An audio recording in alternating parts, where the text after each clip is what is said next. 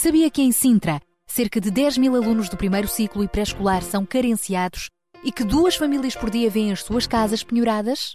Todos os dias há alguém a precisar de ajuda e você pode ser a solução. Sintra Compaixão, o programa da RCS que abre portas à solidariedade. Sexta-feira, das 8 às 11 da manhã. Sintra Compaixão, Contamos consigo. Sintra Compaixão.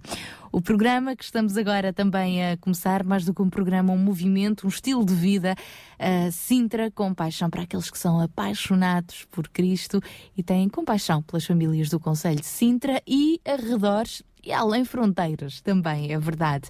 Todas as pessoas que estiverem ao nosso alcance, é nossa obrigação marcar a diferença na vida delas. Se é o seu vizinho, se é o seu marido, se é o seu filho, então comece por aí. Uh, se é o seu colega de trabalho, ou quem sabe, há alguns têm a mesma oportunidade de impactar mais longe. Isto é uma cadeia, não é um movimento. Então, que assim seja. Uma cadeia, não é? Não, não de prisão, muito pelo contrário. Bem-vindo então ao nosso programa de hoje, o Sintra Compaixão. Vamos continuar a lançar um olhar hoje sobre a freguesia de Algueirão, Mãe Martins. Já o começámos a fazer na semana passada e hoje vamos continuar. Daqui a pouco, o Daniel Galaio e o João Barros já se juntam a nós. Para já, nesta sexta-feira, dia 14 de fevereiro. Hoje é que dia? É dia dos namorados, é verdade, dia do amor. Então, por isso, nós também queremos uh, oferecer uma música especial para todos os românticos, para todos os apaixonados, para todos os namorados. E lembro-me agora as palavras muitas vezes disse que El Quintino, pastor, nosso amigo, também é responsável pelo espaço Pensar Faz Bem. Muitas vezes ele dirige-se à sua amada esposa como a minha namorada, não é? Já levam muitos anos de namoro. Então que assim seja, porque na família uh, o lar deve ser também a reflexão do amor de Deus, um lar com paixão. Por isso, o poder do amor que possa dominar também na sua casa. É a música que lhe oferecemos agora com os domos. Hoje se fará um altar ao Senhor.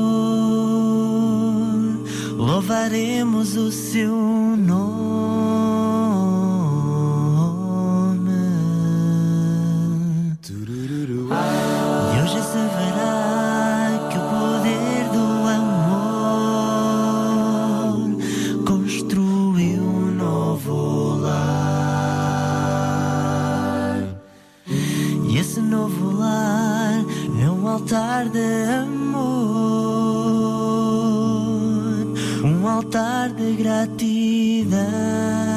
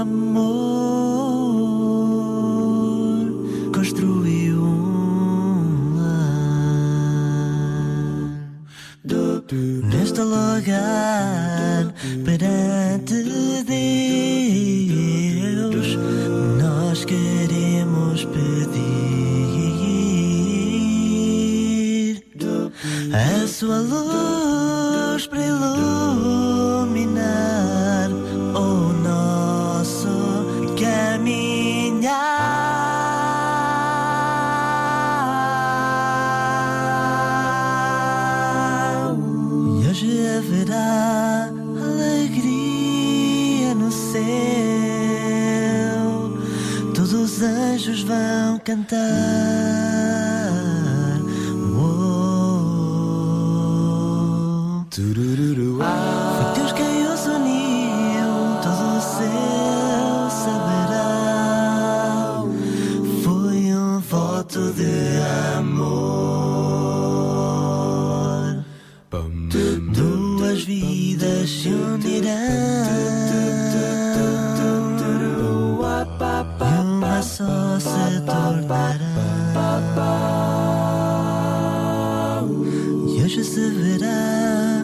poder do amor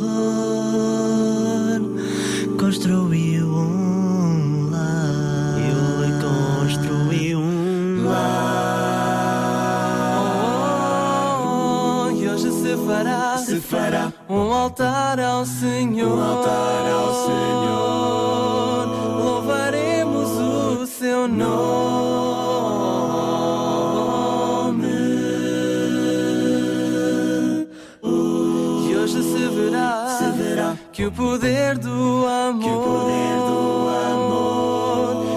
Construiu um novo lar.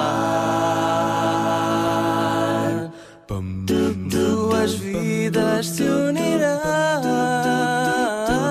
e uma só se tornarão. E hoje se verá, se verá que o poder do amor, que o poder do construiu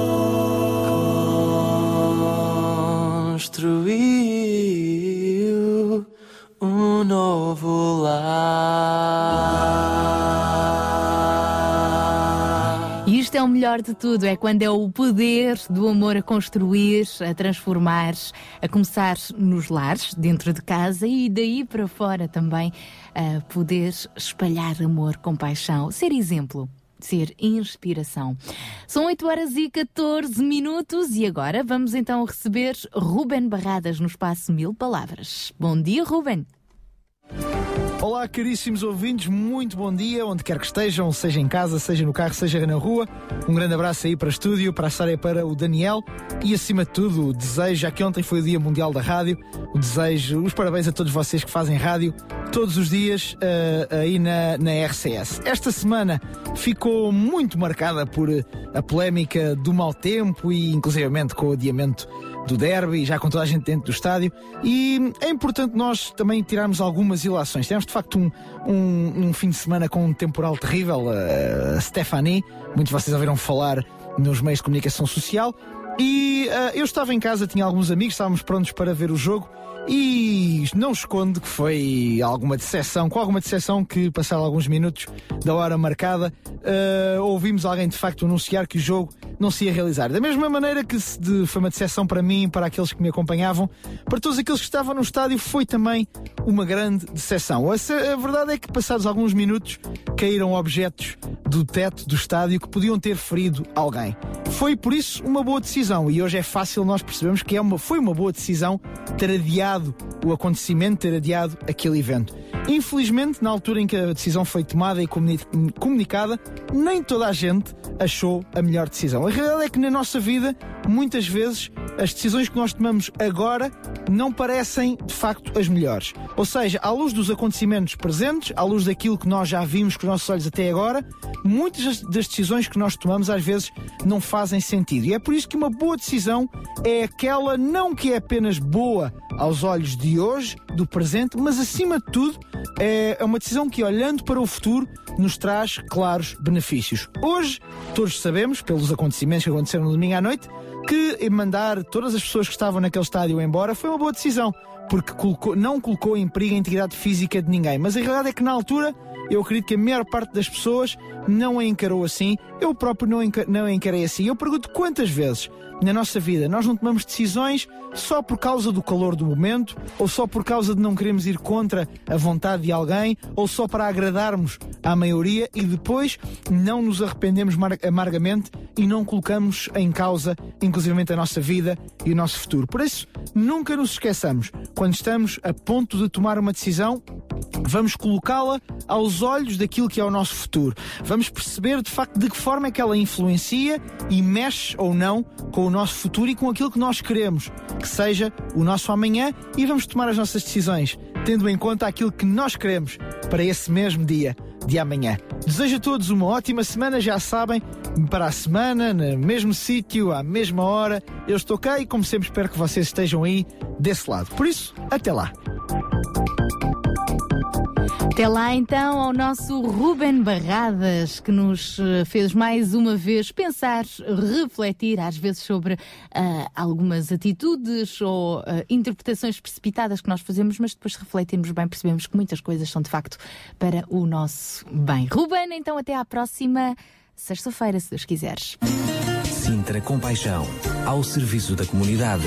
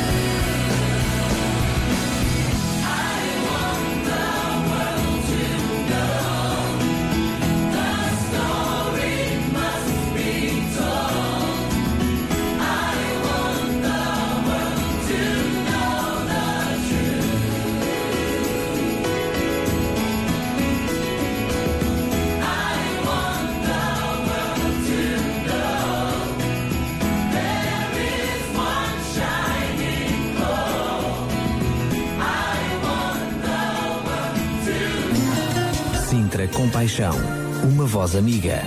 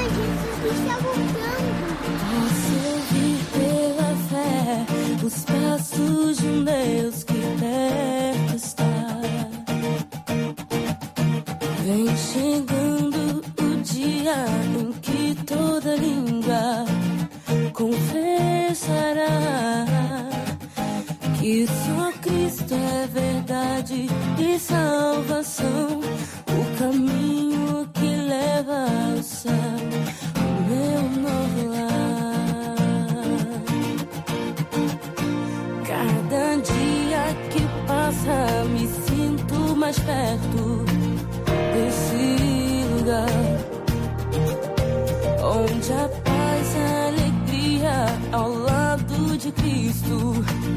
Serão sem fim. Lá verei os queridos que tanto amei. Jamais morte.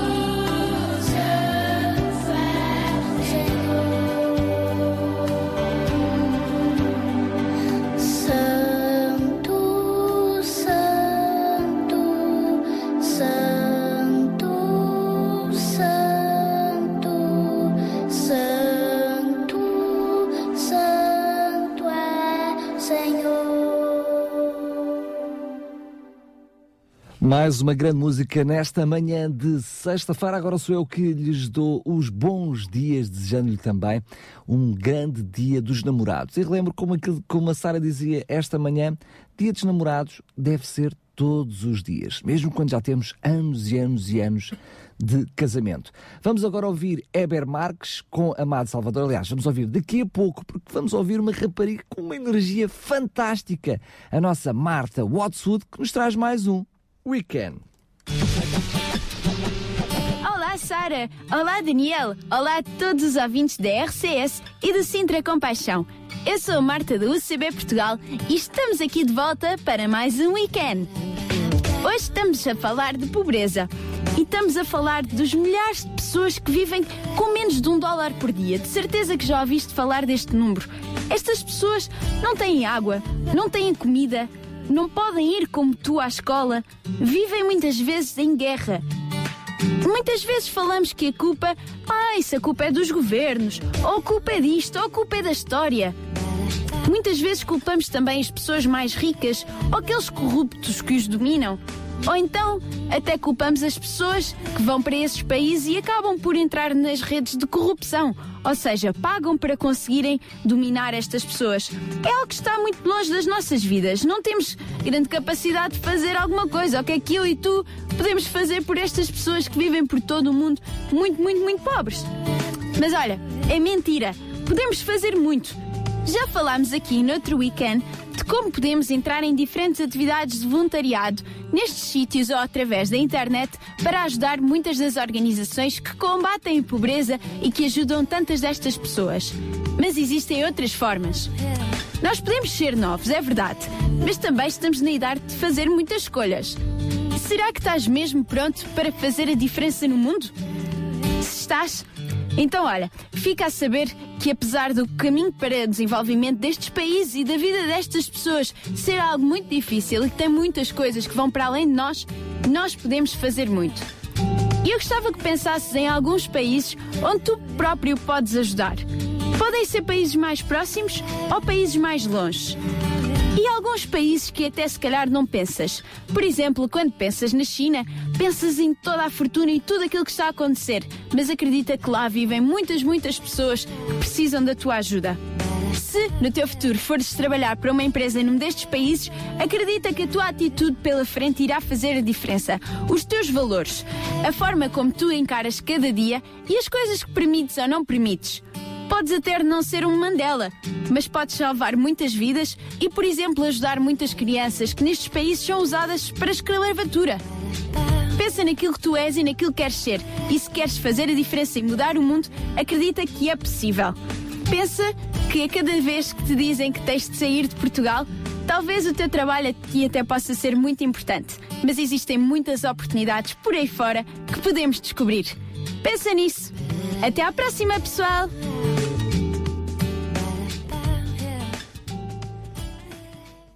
Beijinhos, Marta. Até à próxima sexta-feira, se Deus quiser.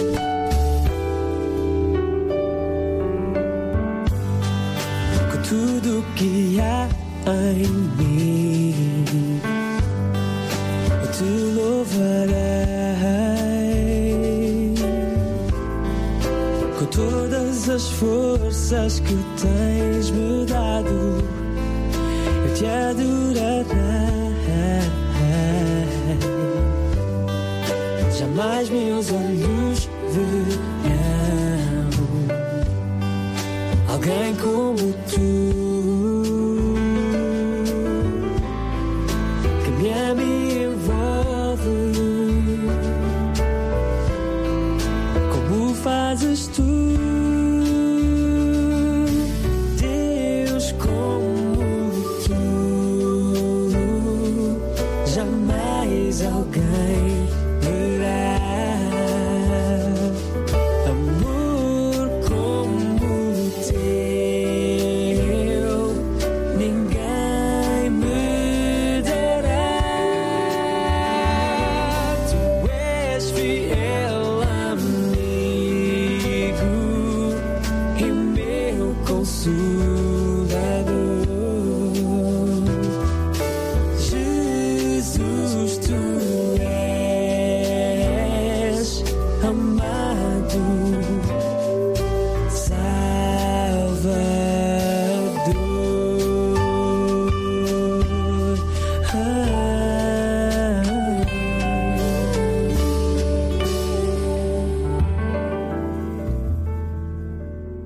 Heber Marques, neste bonito, nesta bonita eh, canção de louvor também amado Salvador. E agora, Daniel Galay, vamos dar as boas-vindas ao nosso Grande João! João Barros. Bom dia! Bom dia, Sara. Bom dia, Daniela. Como estão? Ó João, ah, tu também hoje estás a ver de alguma forma especial o Dia dos Namorados? É, lógico, não é? Não é? Isto já enviei uma mensagenzinha. A minha esposa estava a dormir na altura. eh, Deixaste lá um papelinho e-. Não, uma mensagenzinha. SMS. Os SMS acho que hoje vão disparar. É verdade. haver é um. Eu acho- uma- aliás, eu acho que este dia foi criado só a pensar no dia dos- do- na altura dos SMS. Mas sabes, vou fazer aqui uma confidência ao- aos microfones. A Sara também está a viver este dia muito especial este ano, não estás, Sara? Verdade, é A verdade. Sara também está a viver muito especial. Então, ela que deveria falar. Ah, pois é. Mas a pergunta já me. Então, mas sabes que eu, eu, eu, eu que fiz a perguntar falar, a ti para depois. há 20 anos, estás-me a perguntar isso. Olha, de volta ao Sintra com paixão. Olha, Não, hoje é- não, ontem era o dia dos namorados. É mas ainda está. Ah, é hoje, pois. já- João, peraí, pensavas que era ontem, só hoje Estava a confundir com outro tal dia mundial. olha, a questão é que eh, eh, eu fiz a. Fiz a Em confidência. em confidência com o objetivo de dizer que Este neste curso. dia nós temos eh, efetivamente uma mensagem especial para aqueles que, que, que amamos, mas tu. Força, força, Daniel. Diz Força, lá. força. Mas tu, eh, eh, neste espaço, sendo que mais à frente ainda vai haver o pensar eh, com paixão, que, que agora não, que hoje não é, não, não é feito por ti, já sabemos que este mês temos novidades também no Pensar com Paixão, mas tu tens também uma mensagem para aqueles que nos ouvem, não é? So- Sobretudo sobre o programa de hoje. Sim, exatamente. Eh, acabamos aqui por introduzir a temática. Bem, nós damos aqui uma grande volta do Dias dos Namorados. eh, Isto é uma ginástica e, fantástica. pá, Isto tudo para dizer, ok, o que é que- do que é que nós vamos falar hoje, não é? Pois está bom. Mas eu, mas eu comecei o programa por dizer que viver o verdadeiro amor eh, em É casa, nos mesmo. nossos lares, é meio caminho andado para que o mundo se encha de compaixão. É isso tudo. E mesmo. depois, curiosamente, em vez de pôr uma música de namorados, pôs uma música do dia de casamento, Pois, já- que eu já percebi. viste, ela, já já- viste. isto ela não dá ponto sem nó. Espera para ver a próxima música que eu vou pôr. Espera. Bem, voltamos a coisas mais sérias então. Ahm, pronto, realmente, eh, este mês, como, como disseste e, e muito bem, eh, acabamos por desenvolver uma temática que é, eh, que é focada na, na freguesia de, de Algueirão Mem Martins. Queremos, de facto, aliás, desenvolver toda esta esta abordagem ao longo do, do, do, do ano inteiro, 2014. Queremos, de alguma forma, incentivar, eh, promover, despertar eh, uma consciência de serviço cada vez maior, eh, em termos numéricos em termos de, de, qualidade também, na freguesia de Algueirão Martins, que é a maior freguesia do país e, e uma das maiores da Europa também. E, e de alguma forma desde o do princípio do mês, uh, temos procurado eh, convidar e, e, falar com algumas entidades que estão próximas das realidades. Hoje em dia, realmente, quando pensamos em conhecer a população de uma, de uma comunidade, de uma freguesia, é, muitas vezes não, não sabemos muito bem com quem nos devemos relacionar, a quem devemos ligar. E, às vezes, eh, as entidades que eh, pensamos que poderiam nos ajudar a, a, conhecer um pouco melhor a freguesia, por vezes percebemos que elas próprias são carentes de informação e de, e de, e de conhecimento da, da, própria freguesia, e isto porque também a comunidade muda ao longo dos anos, as coisas vão se alterando. Nós ouvimos aqui o vereador aqui mesmo no estúdio uh, a referir a necessidade de fazer um novo diagnóstico, portanto isto é, enfim, ao longo de 5, 10 anos, pois uh, existem mudanças bastante, bastante grandes.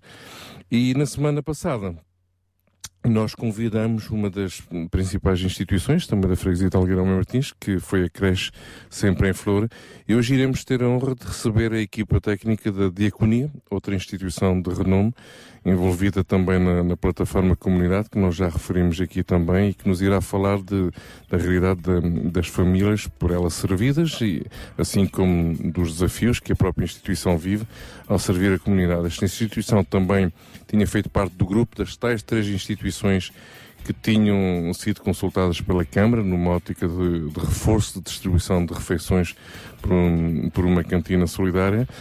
Uh, e portanto vamos, vamos descobrir um pouco mais uh, esta realidade de Algueirão, porque uh, no fundo acaba por ser interessante. falamos de Algueirão e Martins, mas a semana passada a Creche Sempre em Flor abordou-nos aqui uma perspectiva mais do lado de Meio Martins, nós costumamos dizer né, que Algueirão Meio Martins acaba por estar separada eh, pela linha de comboio, de um lado de Meio Martins, do outro lado de Algueirão. Uh, semana passada foi de Meio Martins, esta semana a Diaconia de facto está-se adiada. Atravessamos a linha de comboio uh, para, o, para, o, lado de Algueirão, uh, mas sabemos que as necessidades são transversais e, e não são geográficas. Neste caso, as famílias procuram ir ao encontro das suas necessidades onde quer que as soluções estejam, quer seja de um lado ou do outro, seja em Meio Martins ou em Lisboa, seja onde for, até fora do país. Portanto, há esta, há esta necessidade de, de movimentarmos. Não é de, demais voltarmos aqui a referir eh, para, para, para todos os ouvintes que de alguma forma não, não nos têm acompanhado desde o princípio do mês um, ehm, e não é querendo aqui novamente um, promover estatísticas desastrosas ou, enfim, falar das desgraças de uns ou de outros, mas é, é importante nós termos noção de que as necessidades que existem uh, não, não são meros números estatísticos que saem nos jornais, mas uh, por cada um desses números, para cada um desses números temos, temos vidas, famílias, crianças, idosos e, e, é fundamental nós abordarmos esta questão e, e no âmbito desta, deste foco de, de, da freguesia de Algueirão Martins é importante termos noção que estamos a falar de 70 mil pessoas a viver nesta freguesia, eh, mais de 5 mil desempregados, e temos casos de realmente de pessoas eh, a passarem graves necessidades, e quando digo graves é, é inclusive fome.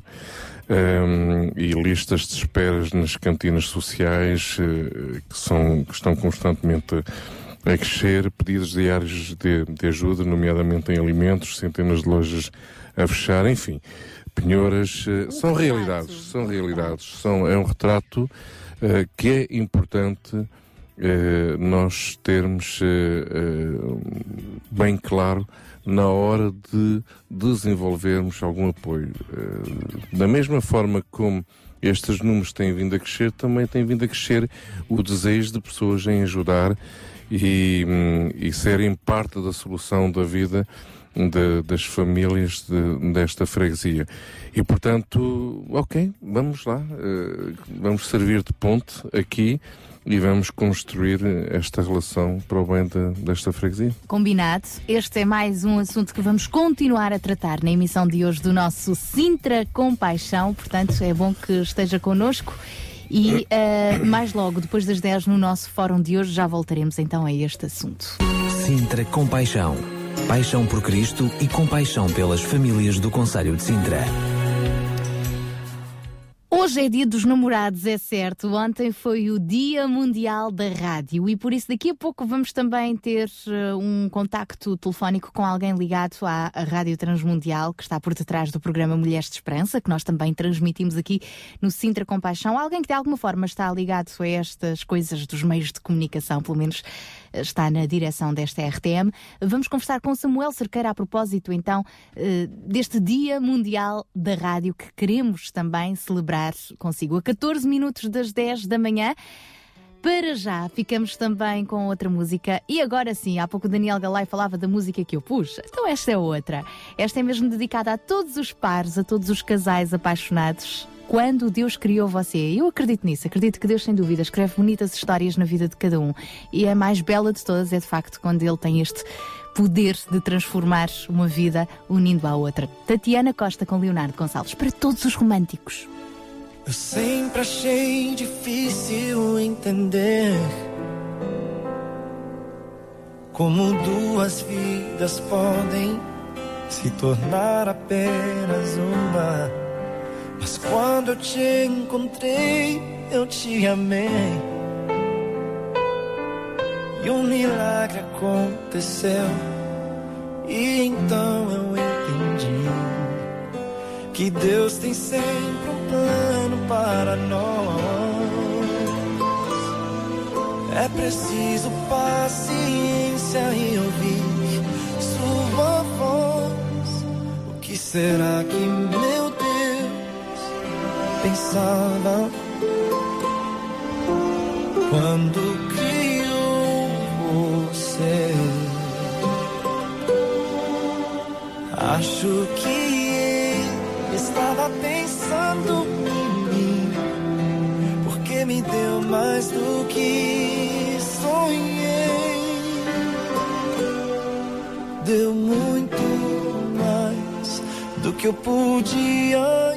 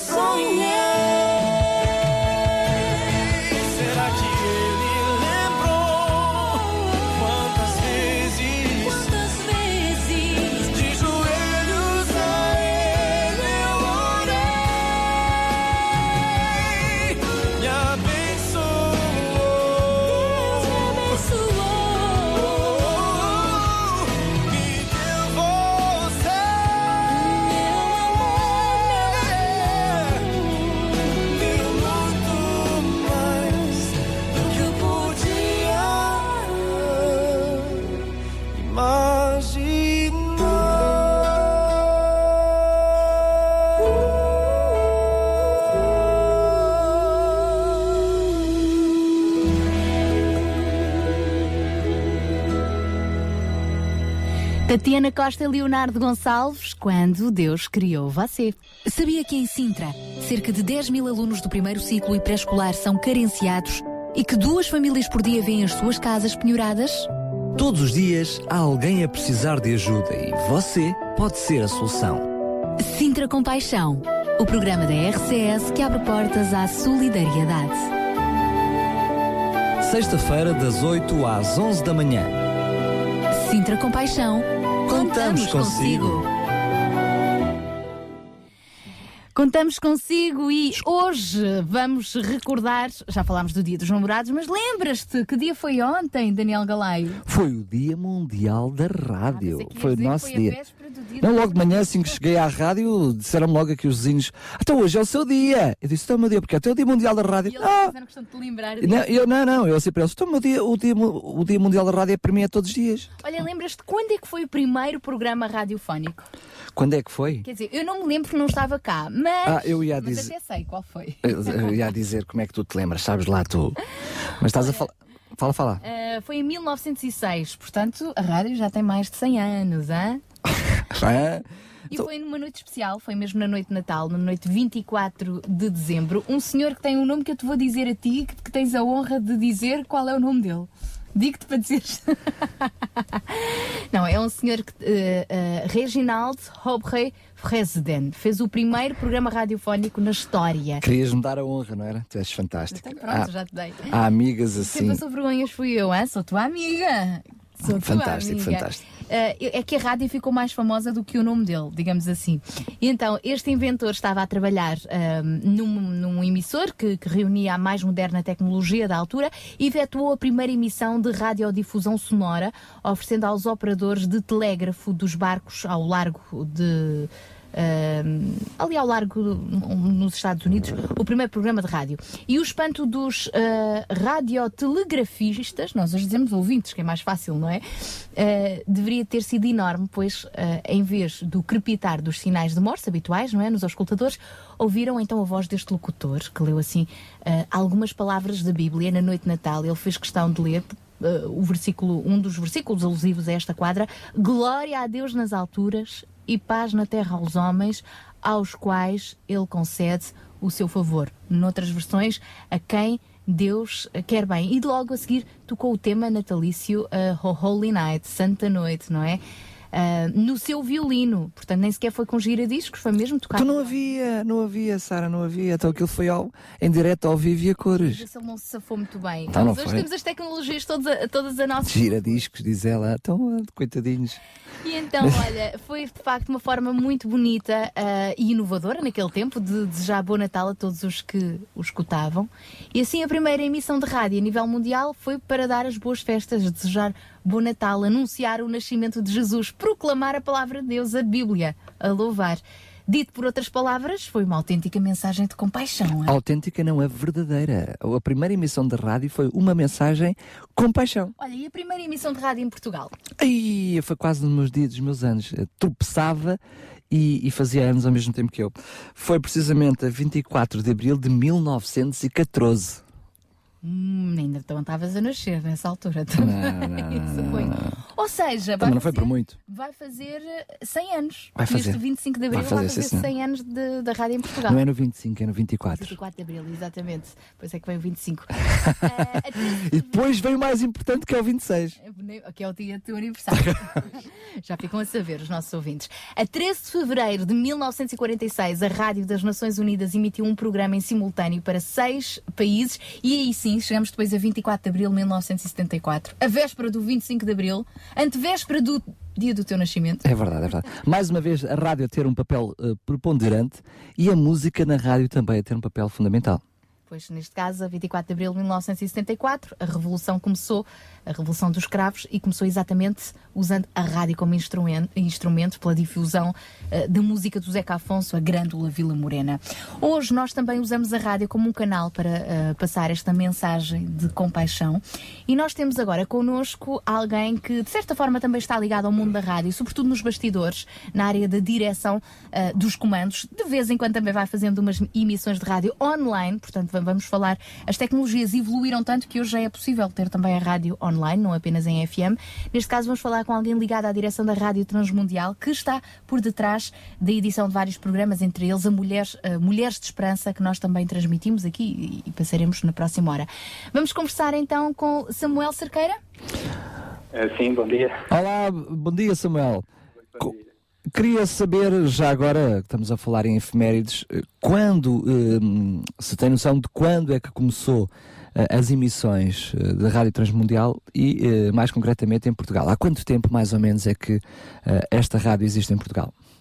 A Rádio Transmundial, portanto, nós somos um parceiro de uma organização internacional que é a Transworld Radio e a Transworld Radio já emite para todo o mundo, para dizer, que eles emitem eh, e fazem programas de rádio em mais de 230 línguas e dialetos, portanto, é a maior organização mundial de telecomunicações. E nós em Portugal somos o parceiro dessa organização. Pronto, nós somos mais recentes, enquanto a Transmundial, a Transworld Radio tem 60 anos, nós vamos, creio que, para os nossos 12 anos, caminho dos 12 anos de existência, portanto, a Rádio Transmundial de Portugal foi constituída em 2002 e a partir daí começámos a trabalhar e, e, e agora, assim de cor, não me lembro exatamente quando é que emitimos o primeiro programa, mas terá sido já em 2003, penso, um pouco mais tarde. E em Começámos, então, 2012, e em 2012 tornaram-se também parceiros do Sintra Compaixão através do programa Mulheres de Esperança. Exato. Um programa esse que já existia, a bom da verdade, já vem há mais tempo. É, é interessante ver como a Rádio Transmundial, à semelhança da RCS eh, e outras tantas espalhadas pelo mundo, são de facto um canal para a transmissão desta mensagem de esperança, não é? A mensagem do Evangelho eh, de Jesus. Eh, qual é a diferença que isso faz na comunicação? O valor da mensagem. Ah, é, é fundamental. Pronto, a rádio é um meio eh, fundamental para comunicarmos, porque é o, o meio que usa a nossa principal arma de comunicação, que é a palavra. Não é? Enquanto a televisão e os outros meios visuais ajudam também com a visão. Mas a nossa comunicação mais direta é com a palavra. Portanto, e e a, a rádio teve esse privilégio ao longo dos anos de conseguir falar. Porque as pessoas, a uma distância, poderem entrar na casa das pessoas, entrar na dimensão mais, mais pessoal. E esse aspecto é fundamental porque em casa nós estamos um pouco mais seguros e também estamos mais abertos a, a escutar é? e a ouvir. E quando a mensagem é importante para nós, quando a mensagem tem algum impacto na nossa vida e nos ajuda, principalmente a mensagem do Evangelho, que é uma mensagem de esperança, hoje isso é muito importante, não é? Porque as pessoas, quer dizer, eu acho que é o mais importante. Portanto, numa sociedade ocidental que hoje é caracterizada pela falta de esperança, pelo desespero, a mensagem do Evangelho é exatamente o contrário, a mensagem de esperança, é? e muita esperança verdadeira. Então isso para mim faz toda a diferença. E qual é que é também, eh, vendo por outra perspectiva, eh, a mais-valia de uma rádio online, não é? Porque por um lado é online, por outro lado é FM, o caso da RCS é FM e também pode ser ouvida online, no caso da Rádio Transmundial é online e também imita alguns programas para FM, não é? Qual é a mais-valia destes avanços tecnológicos? Eh, pois é, é, é um passo relativamente, relativamente recente, pois já tem alguns anos, poucos, mas com- comparativamente à dimensão da rádio de 100 anos, ainda tem poucos anos. Eh, uma das mais-valias principais é que deixa de estar restrito em termos de, espaço geográfico, de fronteiras. Nós temos ouvintes a web rádio, em, todo, em todo o mundo.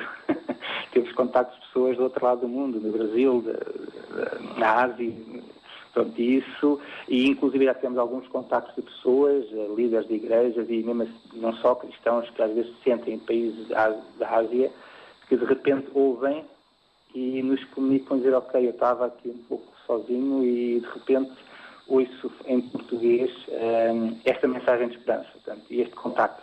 E, e, e eles sentem-se como se tendo algum contacto eh, e tendo alguma relação, alguma, eh, estabelece alguma proximidade, não é? mesmo apesar da distância.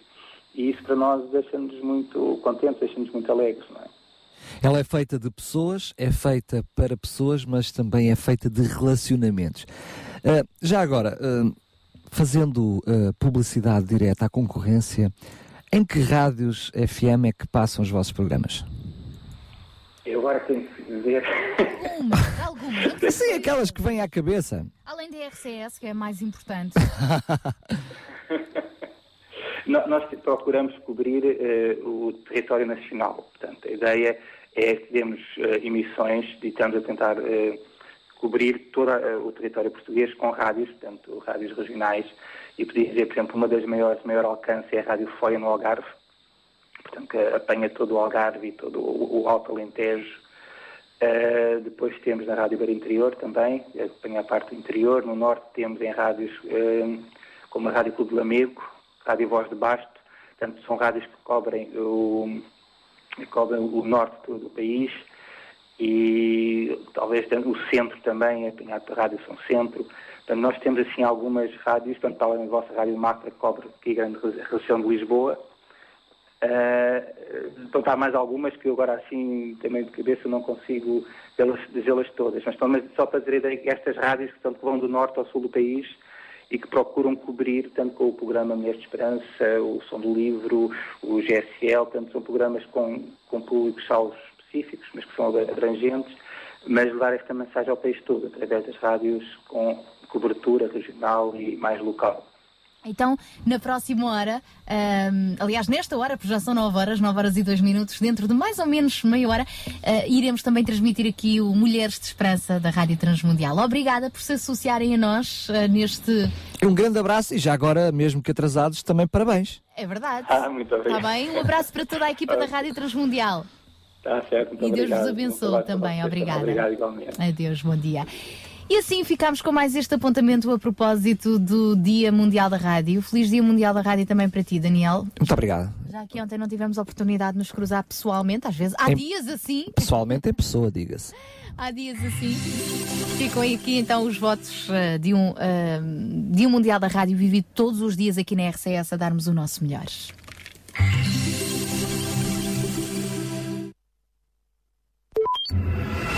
RCS Regional Sintra. 91.2.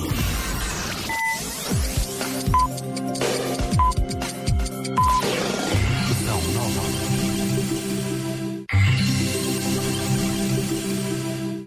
Sabia que em Sintra, cerca de 10 mil alunos do primeiro ciclo e pré-escolar são carenciados e que duas famílias por dia vêm as suas casas penhoradas?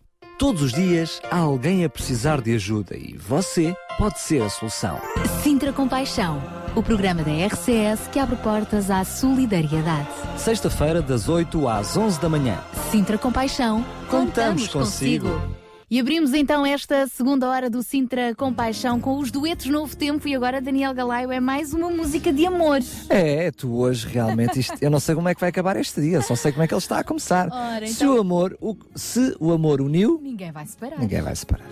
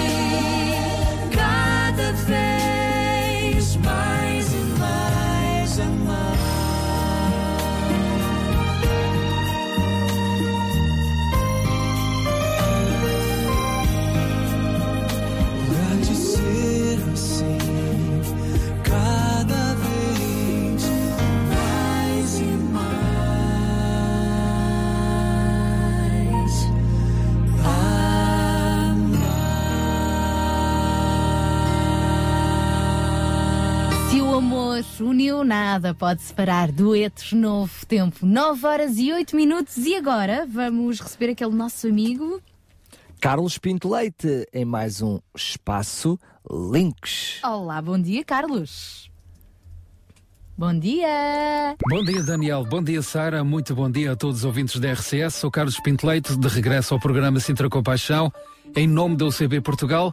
Mais iniciativas, mais ligações no âmbito da solidariedade social e tal como na semana passada, hoje mais uma vez, na área da saúde, trago-vos a Associação Acreditar, o site www.acreditar.org.pt tem página no Facebook que podem acompanhar. A Acreditar é uma instituição particular de solidariedade social fundada em 1993 como resultado da mobilização nacional de pais e crianças utentes dos serviços de oncologia pediátrica do país. A Associação Acreditar procura ajudar as crianças e as suas famílias a superar melhor os diversos problemas que se colocam a partir do momento em que é diagnosticado o cancro. E tem como lema tratar a criança com cancro e não só o cancro na criança.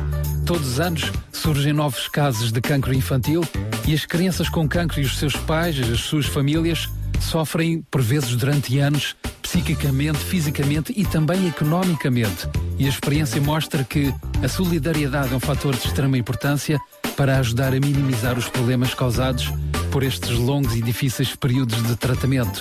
O trabalho da Acreditar reparte-se por quatro núcleos regionais, um no Porto, outro em Coimbra, outro no Funchal e finalmente na capital, em Lisboa.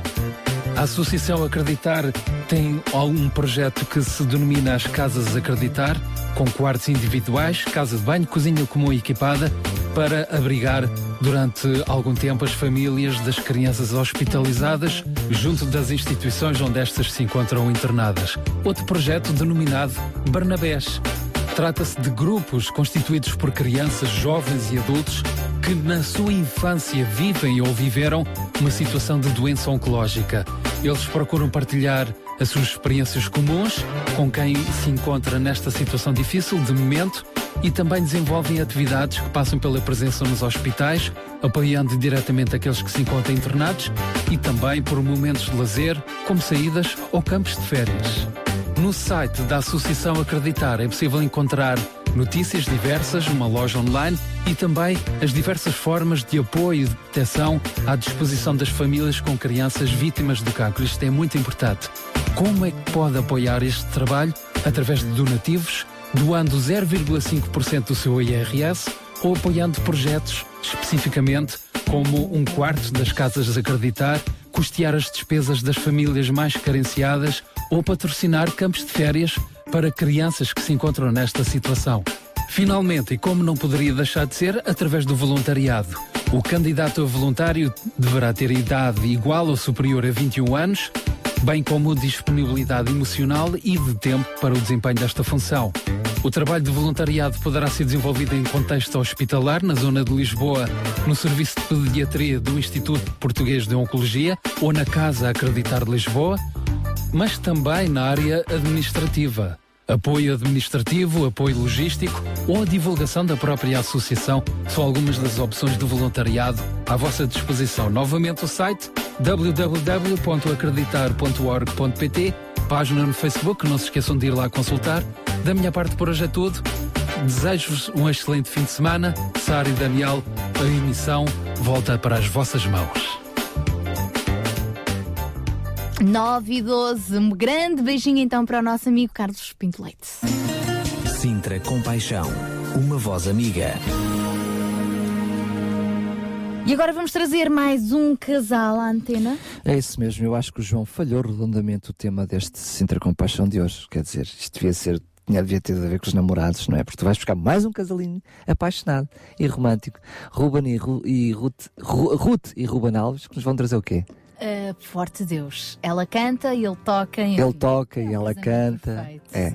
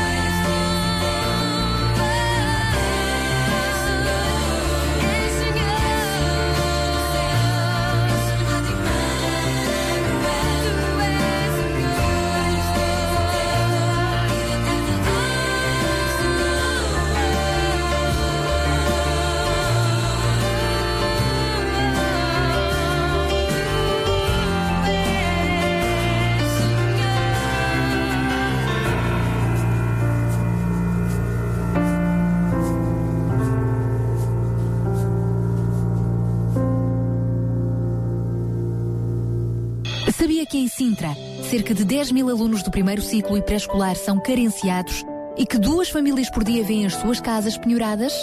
Todos os dias há alguém a precisar de ajuda e você pode ser a solução. Sintra Compaixão, o programa da RCS que abre portas à solidariedade.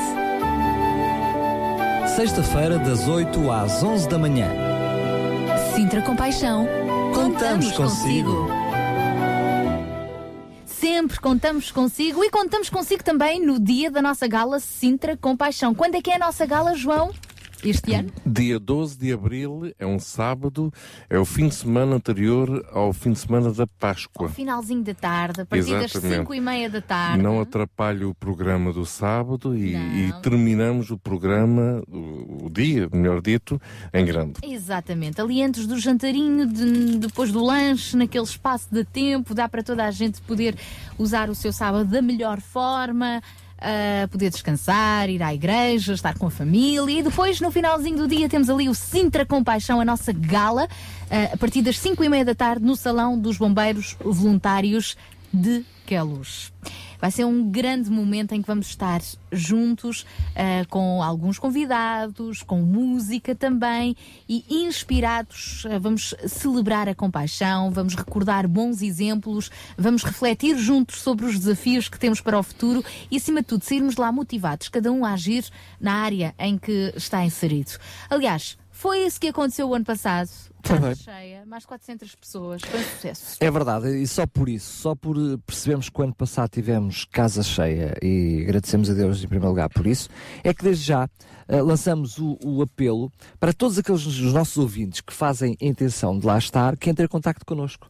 Para nós já termos noção eh, de como é que vão ser e reservar desde já o, o seu lugarzinho. Entre em contato connosco. Olha, eu quero lá estar, eu quero ir, eu quero lá estar e quero viver esse momento onde vamos partilhar testemunhos de compaixão e motivar corações a serem ainda mais corações de compaixão. Mas para já vamos ouvir precisamente um testemunho. Alguém que também eh, participou connosco na gala do ano passado tem sido nossa ouvinte e também colaboradora eh, parceira do Sintra Compaixão, digamos assim. Estou a falar da Teresa Santos.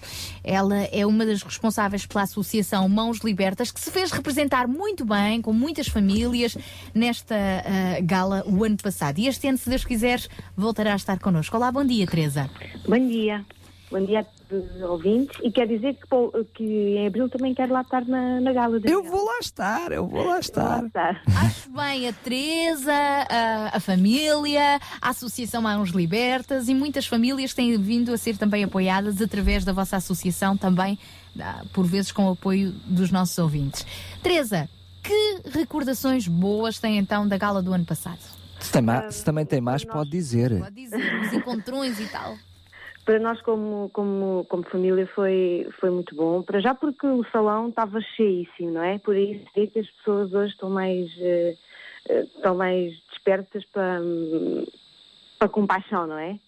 Eh, para ajudar o próximo. E foi, foi muito bom ver ali, desde crianças a jovens, a, a- a uns com mais idade. Foi, foi, foi muito bom poder partilhar daquilo que nós, como família, fazemos, par- partilhar o que fazemos na Operação 414, partilhar o que fazemos trabalho de rua, que ajudámos na restauração da antiga escola do, do Linhó. Foi gratificante, foi bom, foi muito bom. E para as famílias eh, apoiadas pela Operação 414, eh, qual foi também, eh, quais foram as reações na hora do regresso a casa e ainda hoje se fala de- deste momento? É, elas gostaram muito de, de- de ir, acharam bastante interessante, porque normalmente elas são ajudadas, não é?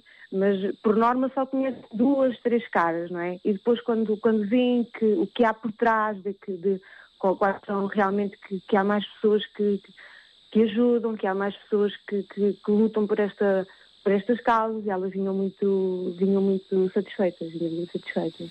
A gala em si foi, foi só um momento, não é? Como vo- voltaremos a ter um momento no dia 12, mas tudo isto faz parte de um processo, não é? Do, do, do Sintra Compaixão, que nós sabemos que é muito mais do que o, o programa de rádio em si. O programa de rádio, digamos, se calhar, que é, é a parte mais visível, não é? Mais mediática do Sintra Compaixão. E eh, por aqui também juntamente convosco, a Associação Mãos Libertas, Operação 414, têm vindo a ser apoiadas as famílias eh, em todo o, ano escolar, não é? Tudo começou com a oferta de material escolar no início do ano letivo, já, foi, já aconteceu pelo segundo ano consecutivo e os nossos ouvintes puderam ser parte também da angariação de fundos para isso, mas pontualmente recordo-me que outras famílias ahm, apoiadas por vocês têm tido resposta aqui no nosso programa, por exemplo, lembro-me de um caso de alguém que precisava de um par de óculos, não tinha dinheiro para os comprar e via Compaixão foi possível, situações de imobiliário e, e por aí fora. Ah, neste momento, ao longo de- de- deste tempo que, que vai, que vai passando, ah, que transformação é que tem havido na vida destas pessoas? Ah, eh, muitas, muitas, né? Nós, aliás, nós queremos sempre mais, não é? Mas hum, nós temos o caso da dona, da dona Filipe e do Sr. Carlos, que já tiveram também convosco na, na rádio, e, e é, muito, é, é muito real aquilo que eles dizem. Eles dizem que hum, continuam sem nada, mas continuam, mas, mas agora são felizes, não é? E hum, nós, nós tentamos ajudar, nós tentamos fazer com que, porque às vezes não é só o bem material, não é? Não é só precisam disto e a gente dá, precisam daquilo e a gente não. Eles às vezes também precisam de um abraço, precisam de alguém que converse com eles. E para nós é, é, é- é muito bom saber que hum, é, aquela expressão que ele diz, a, a mim, a mim toca-me muito o coração, porque quando ele diz eh, continuo sem, com as mesmas dificuldades, mas, mas, mas estou diferente, estou, vejo as coisas de uma perspectiva diferente. Isso para nós é, é muito gratificante ouvir isso. Muito bem, e já agora aproveito para fazer a pergunta que serve mesmo para deixar com gostinho no, no, ahm, no rosto daqueles que nos estão a ouvir.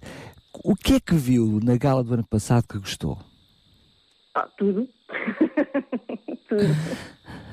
Por exemplo? Tudo. Sei lá, ou seja, ah, não sei, A música, tudo, os gostei dos testemunhos, da, da música, do palhaço. O palhaço marca, não é? Dos jo- os jovens, quando os, jo- com os jovens que testemunharam, uma menina que trabalha com, com crianças eh, especiais, os jovens que estiveram na, na Guiné, eh, gostei de tudo, gostei de tudo, foi, foi muito bom. é- é- a gente aprende sempre. Então este ano há mais, não Há é? mais. Há mais, se Deus quiser. Um beijinho, Teresa. Obrigada. Um grande abraço extensivo Obrigada também a todas as famílias apoiadas pela Operação 414. Deus vos abençoe e dia 12 de Abril queremos ver-vos lá. Está bem? Obrigada. Obrigada. 12 de Abril, Gala do Sintra Compaixão, reserve já na sua agenda. Vai ser um bom momento de celebração. Vamos estar eh, juntos, vamos perceber que afinal a fome, a fome de alimentos, fome de afetos, fome de justiça, Uh, não é só um problema dos outros, diz-nos respeito a nós. Então nós vamos ter uma palavra especial sobre este assunto e queremos que seja parte também uh, das soluções. Gala do Sintra Compaixão, dia 12 de abril, sábado, a partir das 5 e meia da tarde no Salão dos Bombeiros Voluntários de Queluz.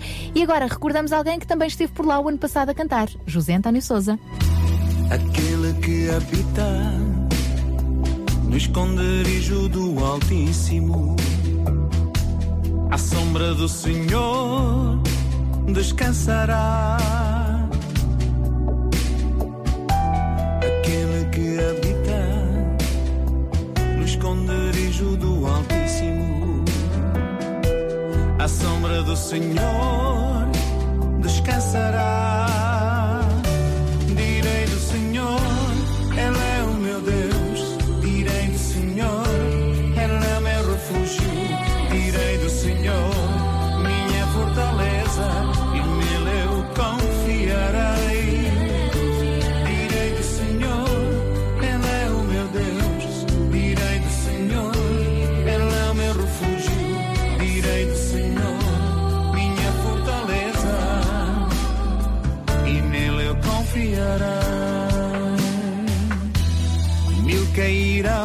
teu lado, dez mil à tua direita.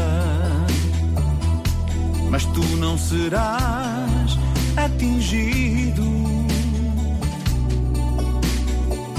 Nenhum mal te sucederá, nem praga alguma chegará à tua casa, porque os seus anjos te guardarão em todo lugar.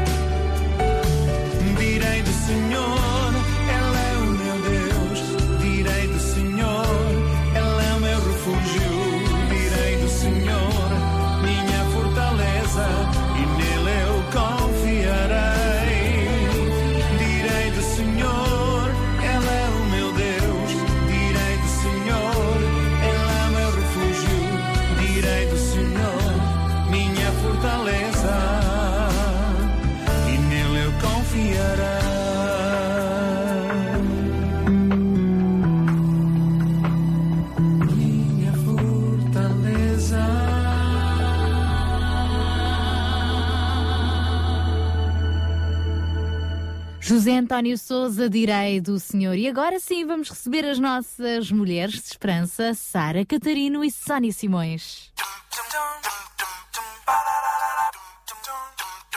Mulheres de Esperança. Música, entrevistas, temas do seu dia a dia. Para mulheres que teimam em ter fé na vida. A semana passada estava com uns amigos que têm duas meninas pequenas. Uma delas brincava com as bonecas num canto, enquanto a outra distraía-se com um cão de peluche, já muito surrado, pois era o seu brinquedo preferido, que andava com ela para todo o lado. De repente, a mais velha levantou-se, pois tinha decidido que as suas bonecas precisavam de um animal de estimação. Atravessou a sala e tirou o cão de peluche à irmã. Claro, a mais pequena desatou aos berros num pranto imenso. Enquanto a minha amiga tentava explicar à filha que não se pode fazer isso, tirar seja o que for a ninguém e muito menos de forma tão violenta. E quantos filmes desses já vimos, Sónia? Parece ser parte da natureza humana abusar do poder que a idade, o tamanho ou o estatuto social nos dá. Olá, ouvinte do programa Mulheres de Esperança. Hoje queremos falar consigo sobre este tema tão presente na nossa sociedade, que começa logo na idade mais tenra, como vimos no exemplo desta história e se mostra de várias formas. E assim és tu, o meu norte e o meu sul. A luz e o escuro, a terra e o mar. Sempre o porto mais seguro. Se és tu.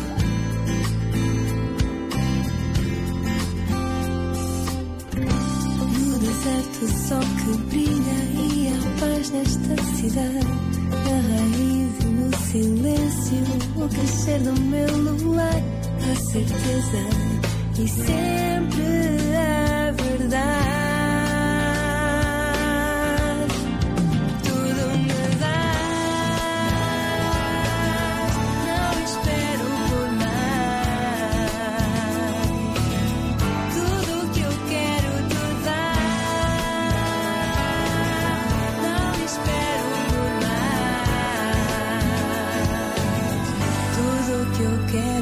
Quero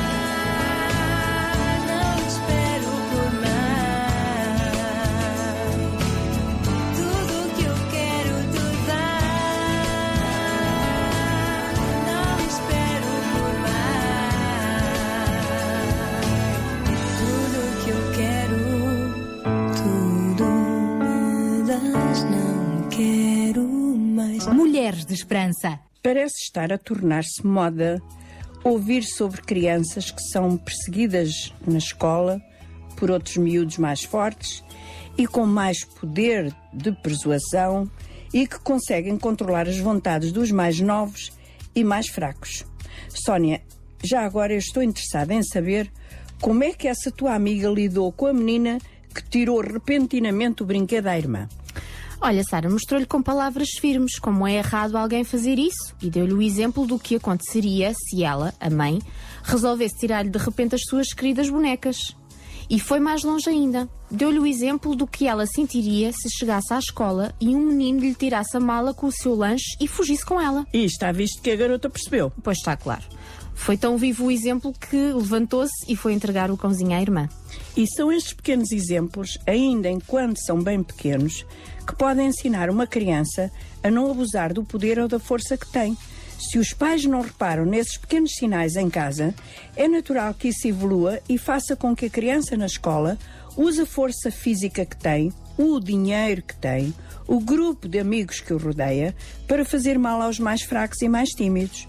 O pior é que não acontece só às crianças, mas acontece também aos jovens e aos adultos, porque o bullying não é apenas empregar força física, mas pode ser também no uso de palavras de desprezo e no obrigar alguém a fazer algo que não quer. O que tu estás a dizer, Sara, é que não são apenas os miúdos fortes que são abusadores. Podem ser meninas bem lindas que fazem pouco das outras menos bonitas. O bullying tem realmente a ver com o uso do poder para satisfazer uma necessidade interior do abusador. Estes normalmente são pessoas que não se sentem bem consigo mesmos. E são também pessoas que precisam mudar para não vir a tornar-se pessoas cruéis, sem amigos ou infratores da lei. Será bom que os pais e educadores estejam atentos aos filhos para perceber se eles estão a ser vítimas de algum abuso? É para desconfiar quando uma criança, por exemplo, constantemente diz que não quer ir à escola? Se isto acontecer, os pais têm que ir ao fundo da questão para entender o que é que se está a passar. E uma vez detectado este abuso, será bom reafirmar à criança que ela não tem qualquer culpa desse abuso, mas que ainda assim pode fazer algumas coisas que podem ajudá-la. Os abusadores metem-se sempre com pessoas que não se mostram confiantes. Por isso, devemos ensinar os nossos filhos para ficarem de cabeça levantada, enfrentarem os abusadores de olhos nos olhos, falar alto e mandá-los parar. Depois, dar uma volta ir para um lugar seguro. Ajude-os a agir com confiança e força. Podem até ensaiar as palavras que hão dizer. Deve aconselhar-se que eles devem contar a alguém em quem confiem o que está a passar-se. Um professor, um aluno mais velho. Isto não tem a ver com queixinhas. O bullying é errado, é sério e deve ser parado. E é bom dizer aqui que os abusadores normalmente escolhem lugares onde os professores e os outros colegas não possam ver o que estão a fazer. Por isso, a criança que está a ser abusada deve procurar estar em lugares onde se sinta segura. Talvez escolher um caminho diferente para ir para casa, procurar ruas e estradas onde hajam mais pessoas, fazer-se acompanhar de alguém mais forte ou mais velho, que veja também o que se passa e que a defenda e possa contar aos professores ou até à polícia. Se o abuso é feito com palavras, o melhor é ignorar. O abusador espera sempre uma reação. Ou, se tiver coragem, pedir àquele para repetir a frase ou tentar imitá-lo com uma voz cómica. Isso pode desarmar quem usa palavras abusivas. Sara, e se houver agressão física, há algo que pode que se possa fazer para evitar? Sim. Se uma criança é agredida por mais de um abusador, deve tentar fugir, claro. Não deve tentar lutar, pois pode ficar mal. Mas definitivamente deve contar um adulto. Sónia, eu lembro que quando andava na escola tinha umas trancinhas fininhas. O meu cabelo foi sempre muito escorrido e fino. E as outras garotas gozavam comigo. Puxavam umas tranças eu chorava pelos cantos porque não tinha cabelos como os delas, encaracolados e fortes. Um dia pedi à minha mãe que me atasse as tranças em cima. Assim elas já não podiam mais puxá-las. E aprendi a ficar longe dessas garotas cujo único passatempo era fazer mal aos que eram diferentes. Talvez seja bom para os pais mostrarem às crianças que as suas diferenças dos outros não fazem deles pessoas com menos valor e menos inteligência.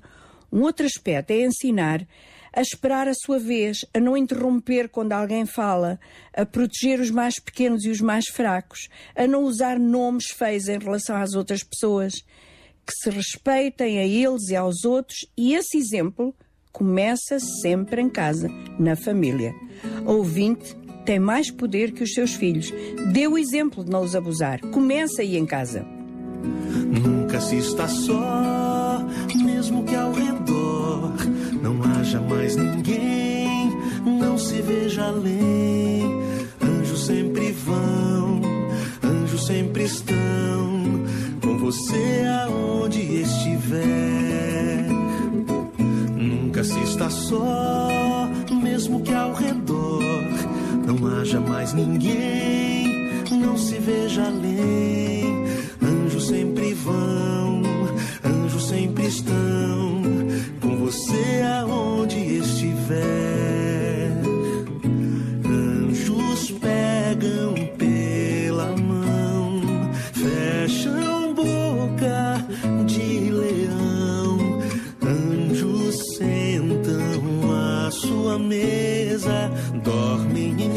Casa.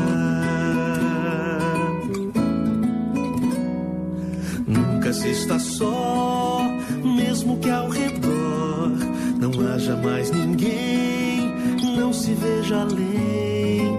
Anjos sempre vão, anjos sempre estão com você aonde estiver.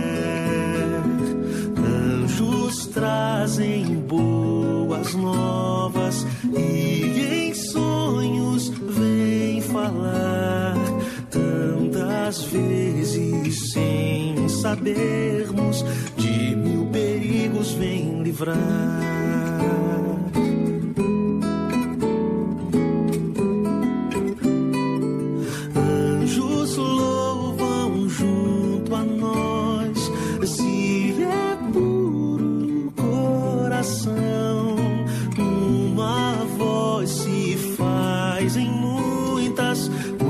Sincera a canção. Nunca se está só, mesmo que ao redor não haja mais ninguém, não se veja além. Anjos sempre vão, anjos sempre estão com você aonde estiver. Nunca se está só, mesmo que ao redor mais ninguém, não se veja além. Anjos sempre vão, anjos sempre estão com você aonde estiver. Agora o seu programa Mulheres de Esperança está disponível na internet. Clique em www.rtmportugal.org e ouça quando quiser o seu programa favorito. Estamos de volta no seu programa Mulheres de Esperança e hoje estamos a conversar sobre um assunto sempre atual: a violência, o abuso do poder, o bullying. Fique connosco porque a conversa ainda não terminou. Temos ouvido nos nossos noticiários algumas eh, notícias relacionadas com este assunto. É muito triste quando ouvimos que uma criança um adolescente chega ao desespero de pôr termo à sua vida porque não aguenta mais a pressão na escola. Por isso demos alguns conselhos aos pais no princípio do nosso programa. Sara, tu que gostas tanto de contar histórias da Bíblia, não te lembras de nenhuma que ilustre bem o que temos estado a falar? Por acaso tiraste uma palavra da boca. é que eu ia mesmo a mencionar isso. E então? Então lembrei-me do grande rei Davi. Era poderoso, um grande militar, um estratega, empreendedor, poeta, amava a Deus e o seu povo, mas chegou uma altura da sua vida em que se esqueceu de onde tinha vindo, das suas origens, do propósito de Deus ao colocá-lo no trono de Israel. O poder e a autoridade imensa que possuía, como que lhe subiram à cabeça. E ele achou que podia fazer qualquer coisa para satisfazer os seus caprichos só porque era rei. Vais falar da história com Batseba. Exato. Porque é um episódio flagrante de alguém que usa o poder de um modo errado. O país estava em guerra e o rei, em vez de estar à frente dos seus soldados, ficou no palácio a descansar. Num dia em que passeava por um dos seus magníficos terraços, viu uma bela mulher a tomar banho num outro terraço e ficou possuído de desejo pela mulher. Quis saber quem era. O marido desta mulher estava na batalha com os outros soldados de Davi. O rei mandou buscá-la, seduziu-a. Não vamos julgar aqui a mulher, porque possivelmente viu-se amedrontada, impotente diante da autoridade e do desejo do rei. Mas dessa relação imprópria, Batseba engravidou e, quando soube, mandou um recado ao rei. Este ficou preocupado com o assunto. Se fosse hoje, diriam que a vida privada do rei nada tinha a ver com o seu estatuto como chefe da nação. Pois é, possivelmente era assim, mas naquele tempo não era. A reputação do rei ficaria abalada, especialmente porque ele tinha forçado uma mulher casada cujo marido estava a servir o seu país. Mais uma vez, diante deste quadro, o rei usou o seu poder e autoridade para prejudicar o marido desta mulher. Mandou dizer ao general das tropas que colocasse o marido de Batseba num lugar perigoso, de maneira a que fosse morto pelos inimigos. E assim pareceria um acidente de guerra. E o pobre morreu mesmo. Só que esta história feia e perversa está na Bíblia para nos mostrar que não há nada encoberto aos olhos de Deus, que a maldade e o engano têm uma paga bastante elevada. A criança que Batseba teve morreu pouco depois de nascer e o rei chorou amargamente o seu ato irrefletido e abusador. Olha, mas ainda me lembrei de uma outra, sobre um rapazinho chamado José. Era o décimo primeiro filho de um rancho de 12 filhos. Era diferente dos outros irmãos, sensível, temente a Deus, era um sonhador. O pai tinha uma predileção especial por este filho, tanto que lhe ofereceu uma túnica colorida que os outros irmãos não tinham. A inveja e a maldade dos irmãos era imensa. Cada vez que o viam e estavam a sós com ele, tratavam-no mal. José era ainda jovem, os irmãos eram mais velhos, tinham mais força, mais poder, não tinha como defender-se. Até que um dia levaram o bullying ao extremo.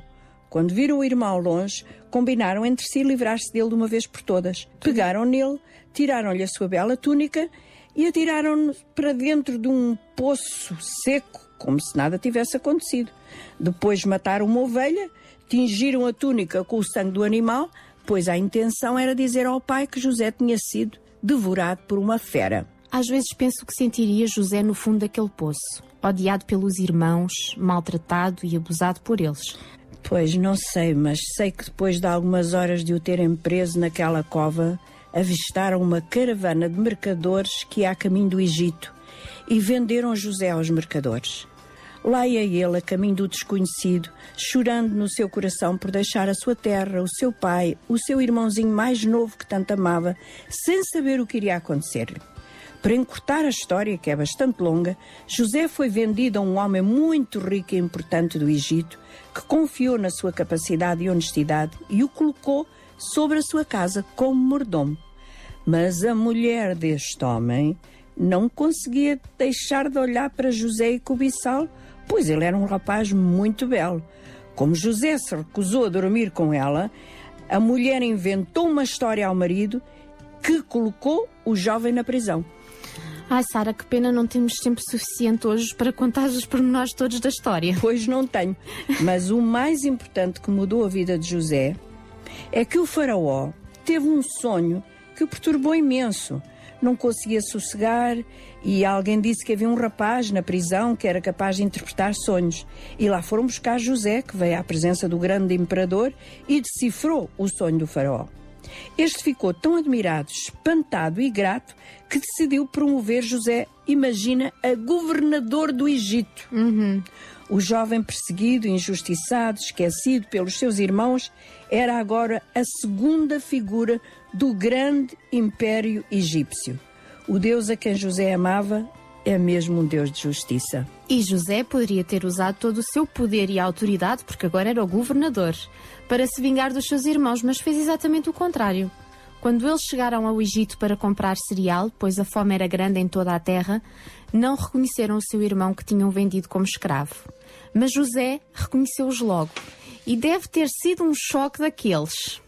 Em vez de vingar-se e pagar o abuso e a maldade de que fora alvo, José perdoou os seus irmãos e alimentou-os do melhor que a terra do Egito poderia oferecer. E nesta história de violência e maldade, aprendemos também que, mesmo quando nos fazem mal e abusam de nós, temos sempre escolhas a fazer. Ou guardamos rancor ou oferecemos perdão. E José escolheu este caminho. Muitos séculos depois, Jesus fez a mesma coisa. Quando os homens o maltrataram e abusaram, ele perdoou-os. Já na cruz, ferido e machucado pelos pecados de toda a humanidade, ele disse: Pai, perdoa-lhes, porque eles não sabem o que fazem. Afinal, de uma maneira ou de outra, todos fazemos coisas de que nos envergonhamos, temos atitudes e pensamentos que não são os mais louváveis e quantas vezes desculpamos o nosso comportamento. E nós temos estado a falar de bullying. Vemos isso nos outros. Será que somos capazes de ver em nós? Nenhuma de nós pensa que tem algo a ver com isto. Mas reflita bem comigo, ouvinte. Como é que nós agimos com as nossas crianças? Só porque somos os educadores, os mais velhos, os pais, com mais poder, como falamos com eles? Que palavras utilizamos para nos dirigir ou interagir com elas? E você que está aí no lugar de chefia ou mais responsabilidade no seu local de trabalho, como fala com os seus colegas ou funcionários? Muitas vezes as palavras menos corretas e mais prepotentes são também uma espécie de bullying que intimida e indispõe quem ouve. O poder ou a autoridade que nos é atribuída pelo nosso estatuto, idade ou lugar de influência deve ser usado com sabedoria e nunca para nos sentirmos maiores ou diminuir os outros. Deus pode dar-lhe a sabedoria que precisa na sua esfera de influência para usar as palavras corretas no momento certo. E chegamos assim ao final de mais um Mulheres de Esperança. Esperamos que a nossa reflexão tenha sido útil para a sua vida. Para a semana voltaremos com outro tema do seu interesse. Até à próxima, se Deus quiser. Mulheres de Esperança. O programa para mulheres que teimam em ter fé na vida. Uma produção da Rádio Transmundial de Portugal. Se quiseres então entrar em contato com os Mulheres de Esperança, mais alguma dúvida, algum comentário, pode partilhá-lo connosco através do nosso facebook.com barra rádio RCS ou mesmo ligando aqui para o 21910 6310. Daqui a pouco vamos ter Luís Domingos a partilhar connosco mais um pensamento com paixão. Para já, quero alabarte. São horas de louvar a Deus. Aliás, todas as horas são boas para isso. Senhor, tu eres precioso para mim.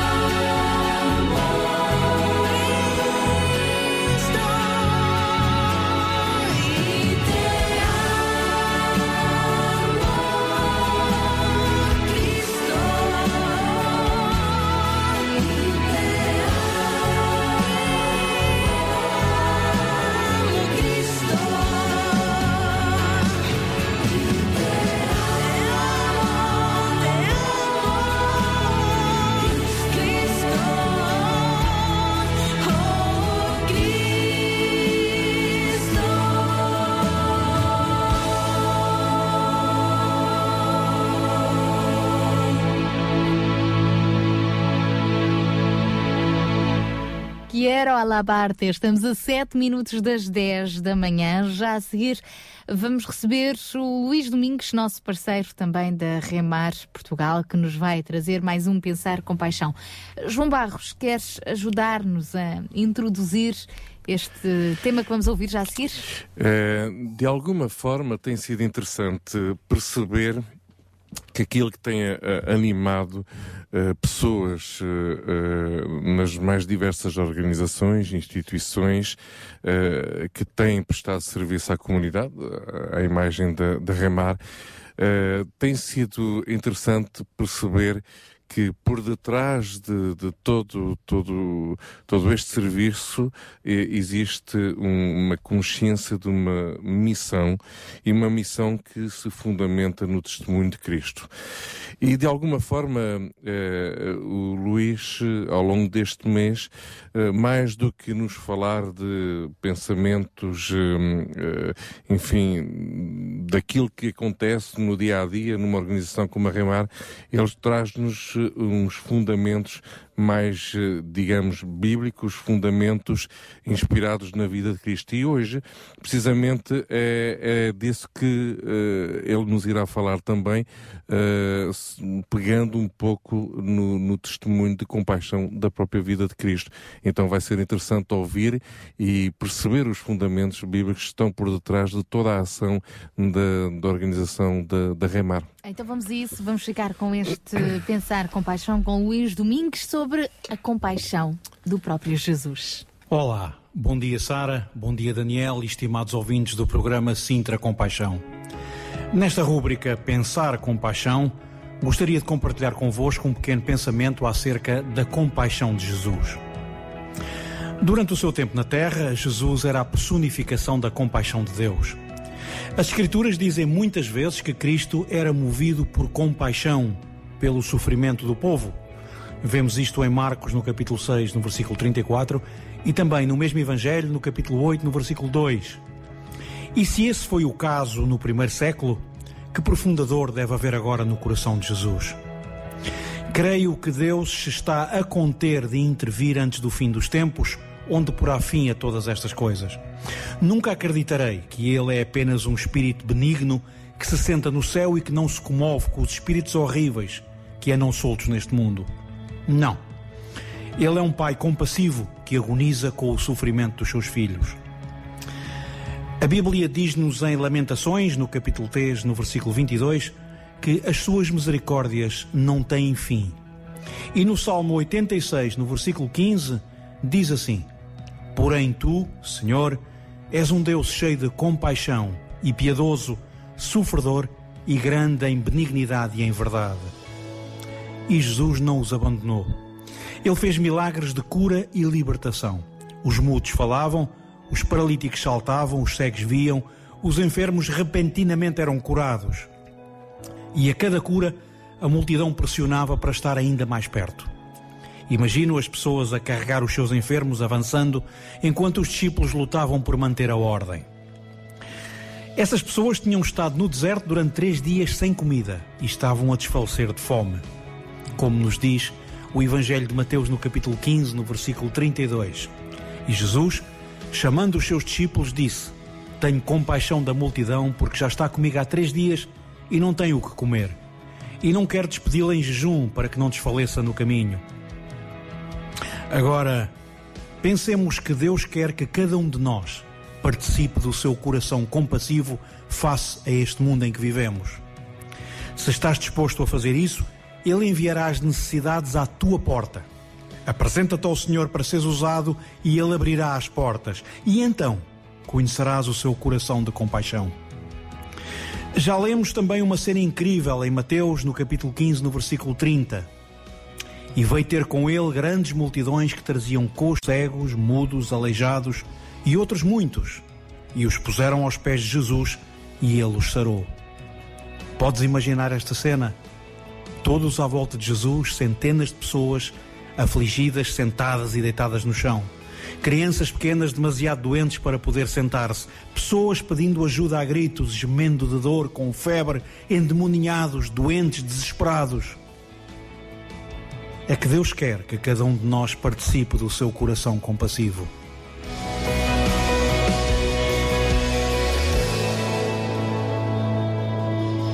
E assim fechamos então este nosso espaço Pensar com Paixão com Luís Domingos, que regressa na próxima sexta-feira. Nós estamos já a caminhar para a terceira e última hora do Sintra com Paixão de hoje. Na próxima hora, vamos conhecer mais de perto a Diaconia, esta organização sediada em Algueirão. Esta semana estamos de resto a pôr os nossos olhos eh, mais focados na freguesia de Algueirão em Martins e vamos continuar então a medir o pulso desta freguesia que conta com mais de 70 mil pessoas aqui a morar. A fechar esta hora ofereço-lhe ainda David Neutel. Ainda que eu ande pelo vale da morte, tu estás comigo.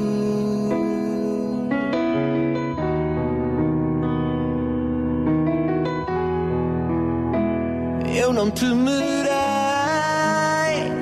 o dia mau. Confio em teu amor, estou seguro.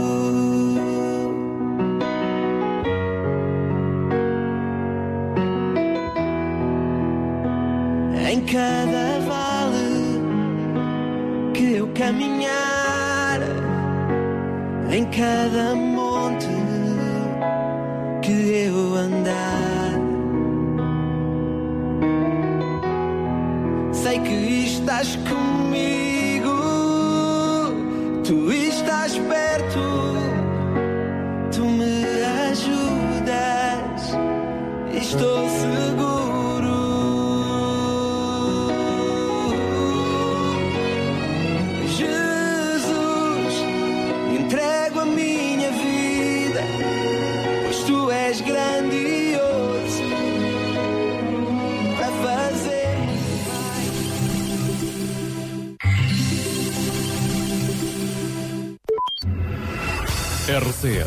Regional Sintra. 91.2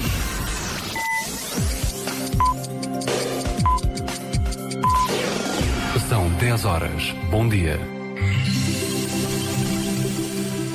Curso prático de culinária vegetariana. Quatro domingos na Amadora. Dias 26 de janeiro, 2, 9 e 16 de fevereiro, às 16 horas. No restaurante Casa das Sete Bicas, Rua Elias Garcia 68, próximo do metro da Amadora. Inscrições grátis limitadas. Uma ação do Clube dos Amigos pela Saúde da Amadora. Faça a sua inscrição através do e-mail amigos pela saúde amadora arroba gmail.com ou pelo telefone 960 389 764. Curso prático de culinária vegetariana. Para homens, senhoras e crianças.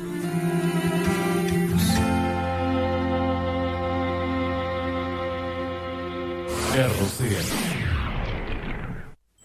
Crer é viver. Dê um sentido à sua vida. Conheça o amor de Deus revelado na Bíblia. O Instituto Bíblico de Ensino à Distância oferece cursos de estudo da Bíblia. www.institutoonline.org As promessas de esperança de Deus dão força para viver.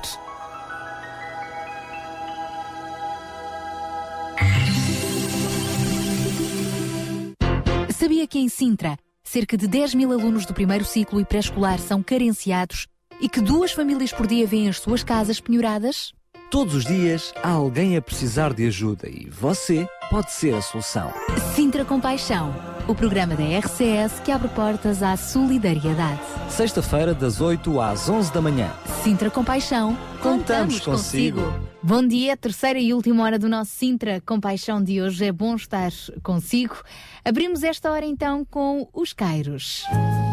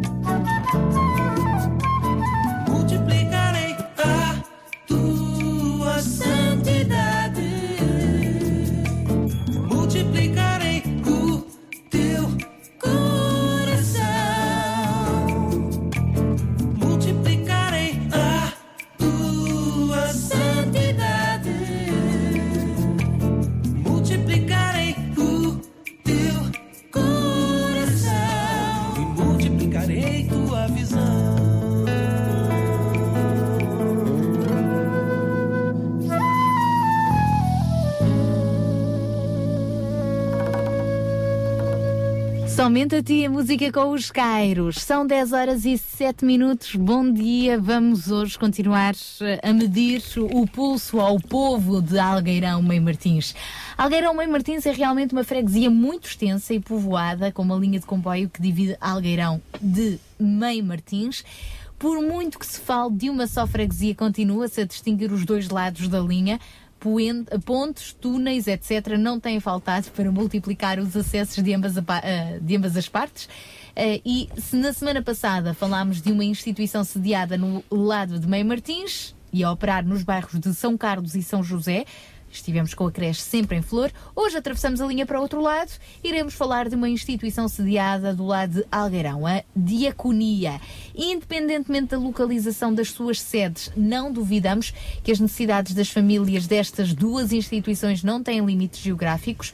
A busca de respostas às necessidades leva qualquer pessoa a ir onde quer que seja para encontrar a solução É neste propósito que o nosso programa Sintra Compaixão se posiciona de forma a servir de ponte e assim encurtar a distância entre os dois lados da vida de qualquer família do nosso Conselho. A Diaconia é então uma instituição particular de solidariedade social, de referência, que presta serviços comunitários de apoio social na freguesia de Algueirão e Martins e vamos eh, conhecê-la melhor ao longo do programa de hoje. E foi com base neste pressuposto o dever dos cidadãos unirem-se contra a pobreza, a marginalização e a exclusão social que os fundadores desta associação se uniram e pretendem continuar a contribuir para a melhoria das condições sociais e obtenção da igualdade de oportunidades. Foi precisamente no dia 21 de dezembro de 1991, nas instalações provisórias da paróquia do Algueirão Mem Martins, que teve lugar uma reunião de um grupo de jovens que buscavam algo de diferente que conseguissem responder às suas necessidades. Este primeiro encontro serviu, como se diz na gíria, para partir pedra. Não estava feito, nada estava feito e era necessário começar a construir um projeto. Com uma prioridade semanal, o grupo foi se estruturando e crescendo em número e em conteúdo. Os objetivos eram bem claros: criação de um grupo de oração, ajuda à comunidade e apoio social. Assim nasceu a Diaconia. E para nos falar de como tudo se desenvolveu ao longo destes 22 aninhos de serviço, é verdade, convidamos eh, hoje eh, alguns dos responsáveis por esta organização. Nuno Santos, presidente, a Susana Cruz, que é técnica superior de serviço social, e a Helena Kassab, que é responsável eh, pela Academia da Motivação. E vamos precisamente eh, cumprimentar-vos, agradecendo a vossa presença aqui na- nas instalações da rádio e como seria precisamente com o Presidente percebermos já pela história, pela introdução que fizemos, como é que ela começou, eh, quais os objetivos é que se prestava. A pergunta é quase lá para Alice. Desde 1991 até hoje, o que é que de uma forma genérica têm feito e como é que têm cumprido estes objetivos que estiveram na gênese desta instituição? É assim, quando começámos, e, e muito bem dito, com, este pequena, com esta pequena grande vontade de querer fazer algo, ehm, éramos um grupo pequeno de voluntários, de, de gente que estava a começar, bastante jovens, tínhamos todos à volta dos 19, 20 anos, e havia de facto esta grande ansiedade que é, que é comum, penso eu, hoje em dia também ao- aos jovens do nosso tempo. E, e aos poucos, ao longo destes anos, destes 22 anos, fomos cada vez em cada ano procurando respostas diferentes para as questões que nos iam colocando, quer a própria comunidade, quer a própria igreja de qual éramos, somos ainda somos parceiros, e por isso era necessário essas respostas. E fomos nos estruturando também alicerçados neste apoio e, e de maneira diferente ao contactar com, com as instituições, nomeadamente as instituições oficiais, Câmara Municipal, Junta de Freguesia, Instituto do Emprego, hum, percebemos que precisávamos de nos organizar melhor. Surgiu numa primeira fase a Diaconia como associação juvenil, eh, em 2005. Depois, eh, em 2008, 2009, não sou capaz de precisar muito bem, passámos de Associação Juvenil à Associação de Fiéis, que ainda hoje o somos, e hum, fomos abraçando neste crescendo destes anos diferentes projetos, consoante também as necessidades da população. Ao início, o apoio era simplesmente a famílias carenciadas e desestruturadas, onde nós tentávamos dar esse apoio. Depois percebemos que só o voluntariado não chegava, contratámos a Susana, que está aqui hoje presente, como técnica de serviço social e a primeira profissional da instituição. E, e ela começou a dar um apoio durante a semana, porque eh, antes disso era só ao fim de semana que fazíamos estes trabalhos. E mais à frente, já agora no decurso deste ano, para além de outros projetos que depois poderei falar mais em pormenor, surgiu hum, o nosso último grande projeto, que é a Academia da Motivação, que nasce de uma parceria com a Câmara Municipal de Sintra, em que temos um projeto de bairro eh, no Casal de São José e onde desenvolvemos uma atividade com crianças que entre os 6 e 12 anos é a nossa faixa etária, o nosso público-alvo, e este trabalho é desenvolvido todos os dias à tarde. A Helena depois falará um bocadinho melhor sobre ele. Eh, e também ao sábado, onde estamos presentes com estas crianças e em inúmeras atividades onde procuramos ocupá-las. E, efetivamente, como temos a Helena connosco, temos a possibilidade daqui a pouco falar com a Helena mais concretamente sobre este projeto, até porque, como já diz o ditado popular, é de pequenino que se torce o pepino, não é? Eh, e mudando vidas com- nessas idades, resolve-se grandes problemas estruturais em idades posteriores. Mas eu queria ainda perceber. Percebe-se, passando a redundância, que o projeto começa quase com um conjunto de intenções, não é? Ele, um grupo de, de jovens que se junta rapidamente, passa de, de- de um projeto para algo mais concreto, uma instituição, uma IPSS, mas hum, falou efetivamente de traços gerais, aquilo que tem sido o percurso, mas para quem nos está a ouvir em casa, através dos microfones, como é que na prática esses diferentes projetos, com diferentes nomes que mencionou, chegam às pessoas? O que é que na prática esta diaconia tem feito ao longo destes, destes anos para servir a comunidade onde está inserida? Particularizando então os projetos, o, grande, o primeiro grande projeto que, que herdámos um bocadinho de um grupo que já existia na, na paróquia, na comunidade, era um roupeiro de distribuição de, de roupa usada. Se- Segundo percebi, hum, hum, ou seja, quase quando surge este movimento, já surge quase como não voluntariado, mas os meios locais para se- ser a mão de obra para um projeto já existente. É mais ou menos Exatamente, isto, não é? Exatamente. Nós fomos desafiados na altura pelo então pároco, eh, que nos desafiou a dar continuidade a um projeto que já existia, que era um projeto que basicamente apoiava famílias carenciadas ao nível da roupa, e, e nós pegámos nesse projeto e o que é que fizemos? Olhámos para ele e tentámos perceber se estava a ser resposta e se podia ser melhorado e em que, em que perspectiva. E por isso, logo no segundo ano da nossa atividade, em 92, lançámos logo em- no Natal um- uma recolha de alimentos, porque percebemos que a parte alimentar era fundamental. E por isso, esse foi o nosso primeiro grande, grande trabalho, foi recolher estes alimentos junto da, da população local e, e- e partilhar com, com quem necessitava. Depois, hum, tivemos um o nosso, que ainda hoje é, digamos, o nosso, a nossa menina dos olhos, podemos dizer, que é a campanha da alimentação, que é um projeto que arranca em outubro e vai até dezembro, onde junto dos comerciantes, onde junto da população local recolhemos alimentos, vestuário, N bens eh, de necessidade básica e que fazemos chegar depois durante o ano e distribuímos às famílias. Essa era uma das preocupações e foi essa a parte alimentar a primeira grande preocupação. Depois, como é que nós, recebendo as famílias, porque as famílias dirigiam-se, pediam apoios, como é que nós avaliávamos estes casos? E aí passámos para equipas de rua, que faziam visitas domiciliárias, que tentavam perceber, através de processos eh, muito rudimentares, porque não tínhamos formação na área, eh, como é que se processavam estas visitas, como é que conseguiríamos chegar. E Começámos a apalpando fazê-las. as realidades literalmente no terreno. Claro. E daí começaram a surgir outras necessidades. Quer dizer, depois deste contacto mais direto, começámos a perceber que era importante termos alguma coisa ao nível do emprego. Surgiu, eh, numa primeira fase, colaborações muito pontuais com o Centro de Emprego.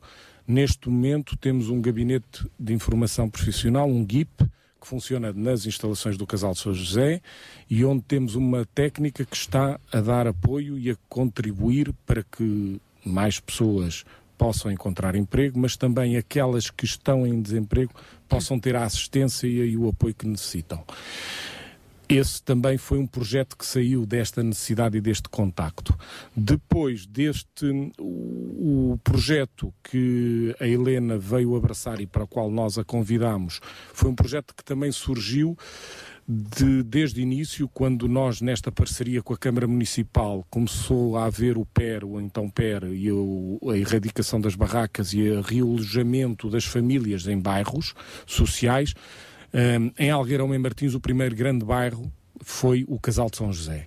E este bairro surge e, e nós vemos muitas das famílias que nós apoiávamos nas ditas barracas a irem para este bairro e percebemos, temos que os ajudar. Só mudaram de sítio, as necessidades mantiveram-se, Claro, né? claro, Similares claro. ou semelhantes, mas mantiveram-se. e mesmo o facto, só o facto, e até para quem nos está a ouvir possa perceber, só o facto de morar numa, numa casa sem mínimas condições, passar para uma casa onde existe uma casa de banho, onde existe uma cozinha montada. E eles perceberem que, por exemplo, como alguns não perceberam que a banheira é para tomar banho, não é para plantar uma hortazinha, e, e perceber que a casa precisa de móveis. Tudo isto, esta Nós, gestão podemos, nós podemos sorrir, mas uh, É- quem é- está no uma- terreno, uma das quem está no terreno percebe que, É uma dura realidade. é uma dura É uma realidade. dura realidade. Depois, eh, isto depois é como as cerejas, não é? vão surgindo os problemas. Percebemos, quando eles mudaram, ainda me lembro, hum, que começaram-se a queixar que tinham a casa, mas não tinham nada para pôr lá dentro da casa. Então, fomos outra vez para a rua, fomos falar com as empresas de móveis daqui da, da, da zona da Grande Sintra, maior parte delas da zona de Morlena e Perpinheiro, eh, algumas empresas que nos cederam móveis que eles tinham, que eram móveis muitas vezes que eles eh, aproveitavam ou faziam das trocas do- da venda de novos, ficavam com os antigos que as, que as pessoas que adquiriam deixavam, e nós pegámos nesses móveis e fomos mobilando aquela casa daquelas pessoas. E isto, juntamente com um acompanhamento que era feito qu- quase semanal, a explicar-lhes como é, que se, como é que se podiam adaptar a estas novas Ou realidades. seja, depois de terem tirado as pessoas das barracas, precisavam tirar as barracas das pessoas, não era? Claro, claro. E esse, esse, esse foi um passo muito importante e foi uma experiência muito gratificante. Muito bem. E hoje há muito menos eh, barracas e bairros com, com barracas propriamente dito aqui eh, nesta freguesia de Algueirão e Martins. Quer dizer que eh, tem sido devido a este esforço contínuo vosso com outras parcerias. Claro, claro. Graças a Deus. E, isto só, só e este, todo este trabalho, a diaconia tem, tem tido, se calhar, o, talvez um bocadinho o mérito de lançar ou de desafiar, mas nada disto seria possível sem o apoio de- de- das entidades que nos têm acompanhado, nomeadamente Junta de Freguesia, de quem temos sido uns grandes parceiros, da Câmara Municipal de Sintra, nomeadamente da sua divisão de ação social, que desde, o, desde o, da formação dos próprios voluntários até ao apoio na- nas iniciativas que temos tido, temos Uhum. tido sempre este apoio. que- Muito bem, daqui a pouco vamos falar também com a Susana, perceber agora também eh, a análise das necessidades atuais e quais são os vossos grandes desafios agora. Mas como estava prometido, vamos falar com a Helena e tentar perceber então eh, este projeto que acaba por ser também agora uma menina dos vossos olhos, porque é o- talvez o mais recente, aquela que nós percebemos através daquilo que são as vossas comunicações, que é aquilo que estão a apostar. Porque ehm, que necessidade é que vocês sentiram para ter a necessidade de, dentro da diaconia, ter este projeto? Muito bem, antes de mais, bom dia. Eh, e vou pegar nas suas palavras. Ahm, realmente, somos ainda bebés, dado que fazemos um ano, precisamente agora em fevereiro, foi o mês em que abrimos portas às nossas crianças, portanto, somos bebés, precisamos de todo o apoio e carinho. Mas voltando um pouco atrás para contextualizar a diaconia, significa servir. E a diaconia estava a servir no Parque Casal São José, a nível então do eh, GUIP, Gabinete de Inserção Profissional, de uma equipa de rendimento social de inserção, eh, e também queríamos servir numa lacuna eh, que após algumas reuniões formais, informais, algum desbravado mato, como eu costumo dizer, no terreno, a grande lacuna era precisamente algo eh, que apoiasse esta faixa etária entre os 6 e os 12 anos da- das crianças. Porque, porque este- esta faixa, não outra, porque não a partir dos 3, porque não até aos 14, Ah, porque ok, esta faixa? Ok. Ah, portanto, ah, nas, nas ditas reuniões que eu tive com as escolas, ah, portanto, esta faixa etária, digamos assim, é a faixa etária que nós pod- podemos moldar melhor, digamos assim, não está tão formatada. Não quer dizer que os problemas também não aconteçam na faixa inferior e então na adolescência. Mas a partir dos 13 anos há outro projeto no, no bairro que cobre essa faixa etária, então achamos por bem eh, dos 6 aos 12 anos, eh, portanto, dar, dar esse apoio. A nossa filosofia inicial era talvez tirar as crianças da rua e dar-lhes perspectivas, uma nova visão para o futuro. Eh, de uma certa forma conseguimos, porque à hora que há um ano atrás elas andavam na rua, agora se, se alguém for, essas crianças estão na Academia da Motivação. É por ser esse o objetivo que aparece o título, o nome de Academia, da, Motivação. Olha, academia, o, o primeiro nome nome. Academia surgiu uh, por. é- Era um, um contraste. Um bairro social, um bairro uh, com uma certa fragilidade, com carências, então a academia era uma coisa chique. Portanto, temos. Eu acho temos sim. Exatamente, não é? Nós temos uma academia aqui no Exatamente. bairro. O- o- inclusivamente, algumas das crianças chegavam a dizer que chique, eu agora posso dizer ao fim da tarde, eu vou para a academia. Portanto, ah, exatamente. Ah, motivação.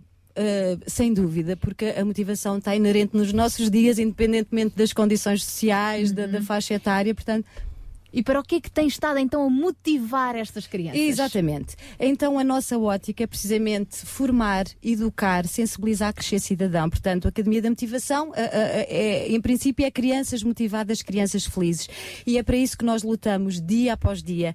Eu não posso deixar de referir aqui do- dois leques muito importantes ne- neste projeto, ah, que é a responsabilidade social de algumas empresas de Sintra e não só, que nos facultam ah, atividades ao longo do ano, porque todas as atividades fora do bairro destas crianças, o facto delas experienciarem ah, novas coisas, terem outros modelos ah, ah, referenciadores, é muito importante. As saídas fora do bairro. E, felizmente, graças à responsabilidade social de algumas empresas, nós podemos fazê-lo.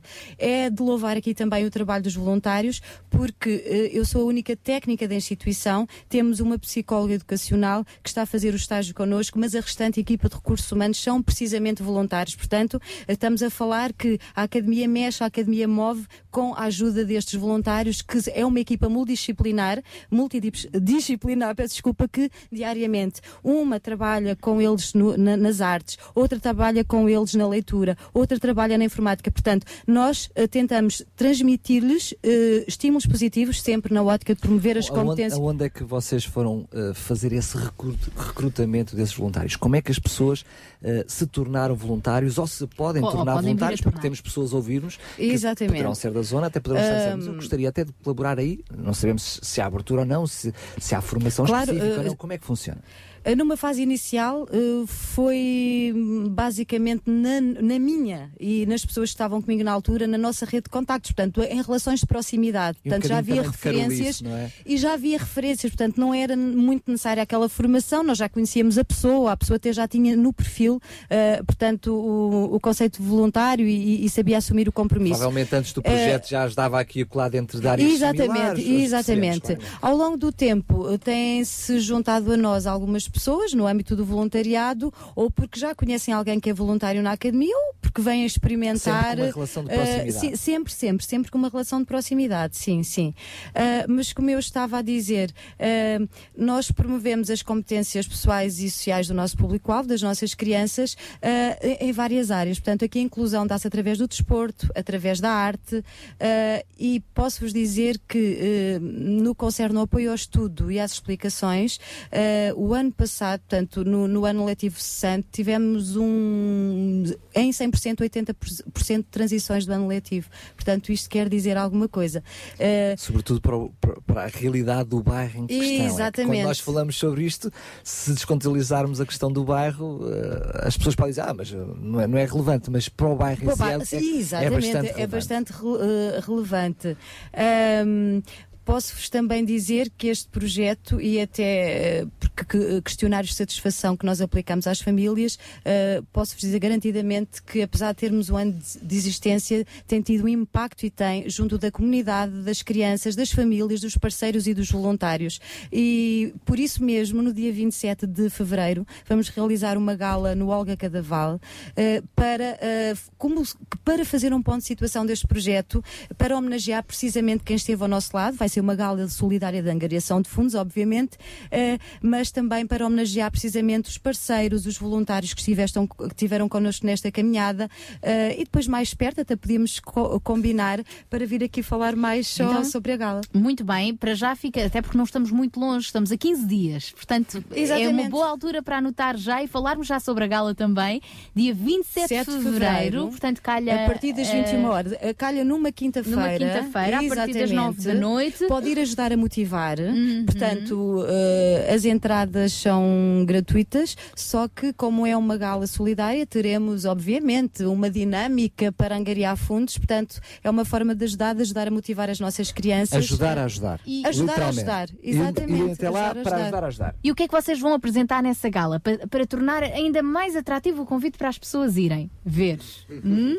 Está tá nos segredos deles. Pois, algumas coisas estão. É, eh, obviamente. Estão no, no segredo dos Algumas mas, não há- Então, ma- mas, Mas a é- gente mas volta esta a falar gala, sobre mas esta gala, é óbvio, como eu disse, que era eh, para homenagear os parceiros, os voluntários. Vamos premiar os sete melhores alunos da academia do primeiro ao sétimo ano. Não há gala que se preze também sem o entretenimento. É óbvio que vamos ter dos- do teatro, música, poesia, dança. Vamos ter algumas figuras públicas convidadas. Eh, portanto, vai ser uma gala que vai marcar certamente a história da academia e do Conselho de Sintra. Portanto, as bem. 70 mil pessoas que moram na freguesia de Ai, Algueirão. Mãe Martins, estão convidadas. Pois o problema aí não Mas o Olga. Cadaval também tem capacidade para muita gente. Sim, mas ne- neste caso vai ser no auditório Cássio Barreiros, Ah, o Cássio porque nós Cabem lá prima- umas 200 pessoas. Eh, eh, 272. Pronto. Sim, mas eh, ok, era muito ambicioso da nossa parte querer fazer uma primeira gala, uma primeira iniciativa no, no auditório grande, não é? Porque os custos também são, Muito bem. A triplicar. Percebemos que, eh, digamos que esta IPSS foi mudando de nome ao longo do tempo, consoante foram mudando as necessidades e foram surgindo mais desafios para a própria organização. Eh, Susana, quais são os desafios que vocês têm pela frente? Quais são as vossas maiores carências ou que vocês conseguem apalpar no terreno quais são as maiores, maiores carências. E já agora em jeito de brincadeira se em função disso estão a pensar mudar o nome outra vez?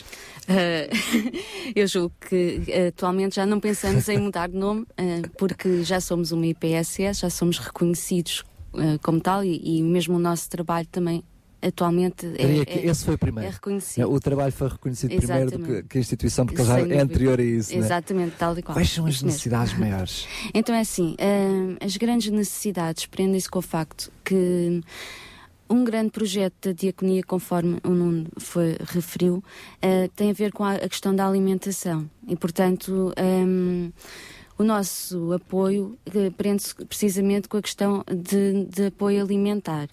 Vocês sentem no terreno que essa também hoje continua a ser a maior necessidade? Atualmente essa é uma grande necessidade e é por esse motivo que as pessoas recorrem a nós. Quando nos solicitam apoio, ah, normalmente é sempre com, com esse com Peço desculpa, deixe-me, permita que, pedido. que- poder interromper, é que realmente nós percebemos que efetivamente aquilo que foi a observação e o estudo feito pela nova variação da Câmara Municipal de Sintra, Uhum. que ele reconhece e os diferentes parceiros que têm passado aqui, de- desta rede que falou, que, que, que, que, o Nuno estava a falar há bocadinho, eh, de, de parceria entre as diferentes instituições, entre as juntas de freguesia, entre a Câmara Municipal, eles detectaram claramente que a fome era um dos problemas Sim, sim, sim. ainda, ah, digamos, o polo necessário da ação Exatamente. E, e- e acaba por dar esse testemunho também direto no Uhum, terreno, a uhum. confirmar isso.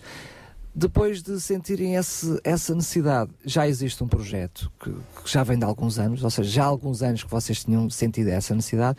Se ela é maior agora, que projetos é que vocês têm ou que desafios que vocês têm para fazer face a essas necessidades? Pronto, eh, era o que eu também gostava de, de salientar. Este é o motivo, é por esse motivo que as pessoas nos procuram, mas nós, hum, e essa é a primeira necessidade que tentamos colmatar, mas sempre tendo eh, em conta, tendo em vista uma, hum, uma resolução do problema, não é? a montante, não é? Exatamente, porque se as pessoas atualmente têm ainda mais esta necessidade de apoio alimentar, atualmente tem muito a ver com a questão do desemprego. Quando hum, numa família ambos os, os responsáveis pelo agregado familiar ah, se encontram desempregados enquanto, e eh, em muitos casos há uma total ausência de rendimento e de suporte. Quando até nem sequer há um suporte familiar, então a questão é, é muito dramática, não é? Tentamos sempre ah, ajustar ou encaminhar a situação para tentar resolver. Atualmente, conforme também Acaba foi. sempre, sempre- a resolução do problema é sempre integrada. Exatamente. Então, Desculpa lá a brincadeira mais uma vez, Eh, mas vocês, quando recebem uma família, quando alguém vos é sinalizado, vocês quase têm todo um, dois, um tudo em um, não é? Exatamente. Olha, É para crianças, é para aquele lado. O que de roupas é para aquele lado. Emprego, olha, é para aquele lado ali. Isso ah, mesmo. móveis é para aquele lado. Isso mesmo, era Boa exatamente organização, isso. Exatamente o bem. que eu ia dizer. Atualmente, eh, se antes também tínhamos esses recursos, mas, mas a, a nível externo, não é? Tínhamos sempre a colaboração com o Centro de Emprego, claro que sim. Continuam hoje a precisar desses Claro parceiros, sim, mas, têm- já mas- estão mais organizados Exatamente. Se ao nível inter- interno eu tenho um gabinete de inserção profissional, então é- será mais fácil encaminhar para a minha colega e para ela conseguir então apoiar a família eh, para encontrar o, emprego ou a formação profissional. Muitas vezes eh, a esse nível, quando se fala da questão do emprego, fala-se sempre também de formação profissional. Porquê? Não falamos só. ah, de, de pessoas que se encontram desempregadas, mas falamos também de jovens que estão à procura de primeiro emprego ou que não conseguiram concluir os estudos e então tem que se conseguir aqui encontrar hum, uma resposta, uma formação profissional que, os, ah, que se consiga combater dessa forma a exclusão social e então incluir ah, numa resposta, não é? Numa formação profissional que depois levará à, situação de emprego. Ah, mas há mais desafios. Nós hum, já desenvolvemos eh, um projeto, eh, na altura chamava-se Vias Alternativas, era um projeto de resposta a situações sem abrigo. Eh, esse projeto eh, durou cerca de, de um ano. Tínhamos aqui uma verba disponível para conseguirmos fazer face à- às necessidades desta população, mas entretanto a verba também terminou e, e o, e o projeto teve que, que- que desaparecer nessa altura. Não foi porque acabaram as necessidades, foi Exatamente, porque deixaram de ter recursos. Recursos. claro. Mas entretanto, eu gostava de falar de um projeto também novo eh, na paróquia. Mas assim, ainda tem cerca de 25 minutos. Ah, pronto. Conte-nos tudo sem esconder nada, estejam à vontade. E o projeto é? Esse projeto chama-se Ponto Contigo. Eh, Ponto este ponto contigo. Eu posso explicar como, como é que surgiu. Este projeto surge exatamente porque as necessidades ainda se mantêm e apesar da população sem abrigo em Algueirão em Martins a ser muito distinta da população sem abrigo que se, que se registra em Lisboa, Porquê? Porque em Algueirão em Martins, as situações de sem-abrigo são pessoas que ahm, se encontram em casas abandonadas. Portanto, Têm teto, mas não têm condições. Exatamente. E quando falávamos há pouco das barracas, hum, ten- tenderam, claro que sim, a, a desaparecer, mas eh, assistimos eh, a, pré-fabricados que as pessoas acabam por ocupar ou até viverem, a pernoitar em relotes ou em carros. Ou seja, não há uma resposta eh, eh, de, de habitação, não é? E, portanto, são considerados sem abrigo. Eh, este... Até, peço desculpa, até porque eh, essa realidade é uma, uma realidade que acaba por ser um pouco obscura, porque eles não são visíveis. Exatamente. Como, como, mais uma vez brincando, eles andem aí, mas a gente não os vê. Mesmo. É preciso, estando no terreno, e às vezes palavra a palavra, Uhum. o vizinho que denuncia, que sinaliza, olha, há uma pessoa naquela Sim, sim. casa. não É, É mais complicado É nós isso mesmo. tentarmos essas sim, sim. necessidades. Eu devo dizer que ao longo dos nove anos em que já trabalho na diaconia, houve uma situação de sem-abrigo semelhante à de Lisboa. A pessoa que estava na rua. Nessa altura, ah, chegou-nos até nós facilmente.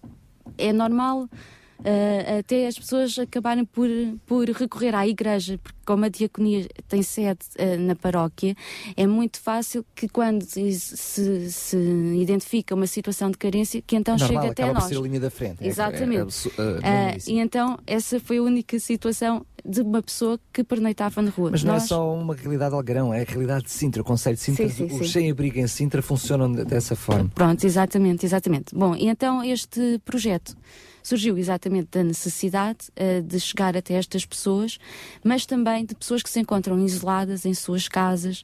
Estamos a falar de idosos. hum, e que não têm qualquer. eh, eu há pouco falava de suporte familiar, portanto, isto acontece, não haver suporte familiar e, e o suporte de, de vizinhança, que se calhar há alguns anos atrás, ou muitos anos atrás, era, era visível, atualmente quase não existe, não é? as pessoas quase não se Sobretudo conhecem. Nos, nos centros grandes, nos- Exatamente. nos grandes centros urbanos. Exatamente.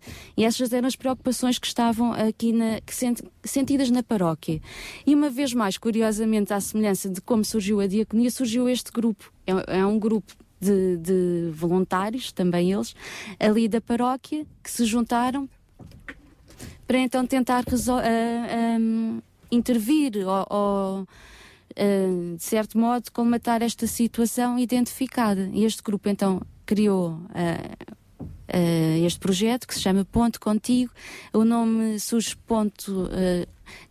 temos que separar ali as palavras ponto com portanto, quando falamos na, na área de internet, não é? Eh, o ponto .com, eh, então pensámos, ok, eh, pensaram eles na altura, eu, eu estou um pouco por fora porque na verdade eu sou assistente social, mas este grupo surge um, um pouco paralelo à, intervenção realizada. Então, por causa da, da Jogaram com a com a, expressão. expa- e com a expressão e o contigo, no sentido de ah, queremos estar junto das pessoas, mas ah, como é um grupo ah, da paróquia, te- contigo também com Deus. Portanto, termos aqui a perspectiva religiosa de encontro com o próximo. Vocês não têm nenhum gabinete para arranjar nomes para os projetos, não é? A gente tem sempre uma história elaborada por detrás. Quando a gente chegou no. Fantástico. ponto, eh, ponto, ponto com, ponto contigo, não é? É, ponto contigo, pois. O Ficou. com- Exatamente. O jogo. outro assunto. Ah, desculpa que E, e interrompi. contigo, portanto, contam com Deus e Deus conta convosco. E vocês contam connosco. Pronto. E todos uns com os outros. Exatamente, É é, um, pouco- é um pouco então nesse sentido. Uhum. Hum, portanto, este agora também é um grande desafio. Temos mais um, mais um. Temos uma... Já não tinha linhas para se cozer. Neste momento, quem nos está a ouvir, eh, para que vocês possam contar também com os nossos ouvintes Uhum. eh, o que é que eles poderão fazer para, para se juntar, para ir, para ir ao encontro das necessidades e das soluções Uhum, dessa problemática. Bom, eh, nós, nós hum, conseguimos, temos eh, contado mesmo com, com as pessoas, com, com os paroquianos e, e com as pessoas até em geral eh, da nossa freguesia. E, e normalmente, e quando o Nuno também se referiu aos comerciantes que nos têm apoiado no nosso, no nosso eh, projeto de campanha Alimentação, Brinquedo e Cobertor, eh, também eh, temos aqui um suporte de restaura, da restauração eh, de Algueirão Martins, de pastelarias, padarias que nos arranjam o pão, frutarias que nos arranjam a fruta Ahm, e temos também paroquianos que nos fazem sopa em suas casas e depois com a sopa que, que, que então estes paroquianos fazem, nós depois distribuímos a- e levamos a, a estes, a estas famílias. Pronto, neste âmbito de- deste projeto Ponto Contigo. Ahm, portanto, dá-se uma resposta imediata. Portanto, não, não podemos eh, pensar em géneros por confeccionar, porque não existe condições. Condições para, e, portanto, a, a sopa, quando, quando entregamos nas devidas condições, fazemos o seu transporte e, portanto, a sopa vai quente e a pessoa, na altura, pode logo, eh, então, beneficiar desse quente. apoio. E então temos estas equipas de rua. Eu chamo-lhe, são equipas, acabam por ser mesmo, são equipas de rua. Portanto, formamos equipas porque também, como foi aqui referido, a freguesia de Algueirão Meia Martins é enorme. Ah, e nós é maior, acabamos, é maior. acabamos por ter a necessidade de, de dividir as voltas, não é? Portanto, temos ahm, Quer dizer que volta e meia fazem isso, né? Fazem essa volta. Exatamente. E como, como, como eu também dizia, cada vez mais há situações que chegam até nós. Ahm, contamos atualmente também com a colaboração de uma entidade que falámos eh, também já aqui, eh, que é a Ser Alternativa, que também com alguns voluntários que eles conseguiram então angariar, que se quiseram juntar a este projeto. Como não conseguimos chegar com muita regularidade às pessoas. Agora, como temos mais uma, uma- um recurso, mais uma entidade que nos pode ajudar, estamos a dividir um bocadinho este trabalho. Pelo- Muito bem. Já vamos falar um pouquinho até daquilo que é os vossos projetos futuros, porque sei que também, f- acabou de falar na, na Ser Alternativa, sei que existe aí eh, um- uma parceria também para tentar ampliar aquilo que é, que, que é esse, que é esse vosso trabalho. Vamos perceber isso e também como é que vocês fazem para eh, envolver a comunidade, paroquianos ou não, que estão à volta para ehm, vos ajudar. É já a seguir, para já fazermos uma pequenina pausa. Sim, ficamos com o grupo Gerações. Eu fico realmente muito feliz a ouvir estas conversas e porque vamos descobrindo ah, que afinal há muito para fazer, mas também, graças a Deus, já há muito a ser feito, não é? Muitas vezes são trabalhos bastidores, muitas vezes são pouco visíveis, mas aqui também torna mais reconhecido o vosso trabalho, não para a vossa própria vanglória, mas para que realmente ah, essa visão, essa paixão ah, possa realmente continuar a crescer entre todos. Obrigada. Vamos continuar juntos e agora com o grupo Gerações. Hoje é tempo de viver.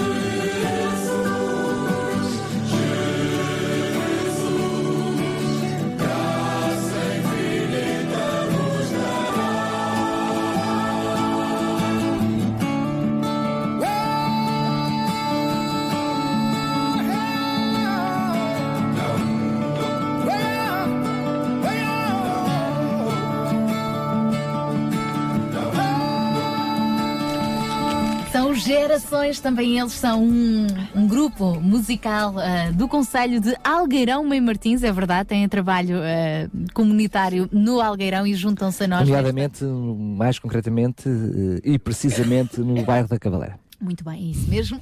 Ahm, e, e eles cá estão agora também através ah, da música. Estamos a 15 minutos das 11. Há pouco falávamos ah, na gala da Academia, ahm, Academia da Motivação, ah, que vai ter lugar no dia 27 de fevereiro, quinta-feira, à noite, a partir das 9 da noite. No, no auditório mais pequeno do Centro Cultural Olga Cadaval. É uma festa solidária. Desde já fica o convite para estar presente. E entretanto, tivemos um, um contacto telefónico de um ouvinte nosso, está, está à escuta, José Portinha, é um, um ouvinte, um amigo, um poeta. Um grande abraço para a Portinha. Exatamente. José, obrigada por ter ligado. E ele deixou-nos aqui um recado a dizer que, eh, se quiserem, a colaboração eh, dele para dizer uns poemas lá nesta gala, eh, ele está disponível ou para qualquer outra coisa, portanto, que vocês venham a precisar. Ahm, Susana, Susana, não, Helena. Temos resposta então aqui para este nosso ouvinte. Claro que sim, antes de mais, bom dia, Sr. José Portinha, muito obrigada pela sua disponibilidade e simpatia. Ah, mas re- relativamente à gala, e muito obrigada, mas já não será possível visto o alinhamento. ah, portanto, foi ontem, exatamente, ontem encerramos o alinhamento. Mas eu iria, iria aqui em direto, exatamente, lançar-lhe aqui um repto. Se poderia, em data ah, e horário a combinar, presentear as nossas crianças da academia com uma ida lá ao nosso espaço, fazer um ateliê de poesia popular. Muito bem. Muito E- bem. E este convite Olha, penso já- que se estende não só a ele, mas a outras pessoas de outras Exatamente, áreas. Não é? de outras áreas, porque nós eh, fazemos precisamente muitos ateliês, muitos workshops dentro da academia. Nós, neste momento, estamos a trabalhar as profissões, onde já fizemos ateliês de fotografia, de bolos, de desporto. Portanto, cada um vai lá falar um pouco da, sua, da sua profissão e, se for o caso, faz ali um ex- experiência ao vivo.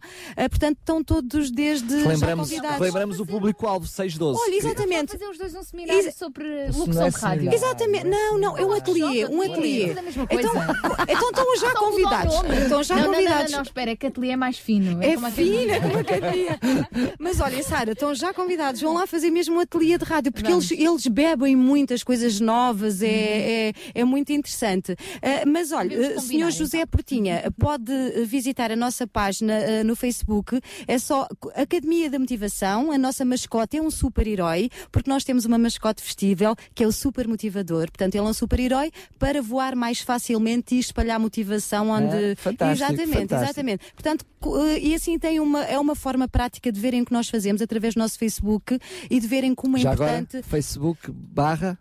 É só que, eh, escrever Academia da Motivação. Somos únicos, somos únicos. Ah, e é uma forma prática, como Bem, eu estava a eh, dizer. Nós precisamos que a Helena também não lhe falta motivação. Eu vou-lhe só pedir que fale um pouquinho, vou-lhe só pedir que fale um pouquinho mais devagar, porque não sei se do outro lado dos microfones estão a acompanhá-lo com a mesma motivação.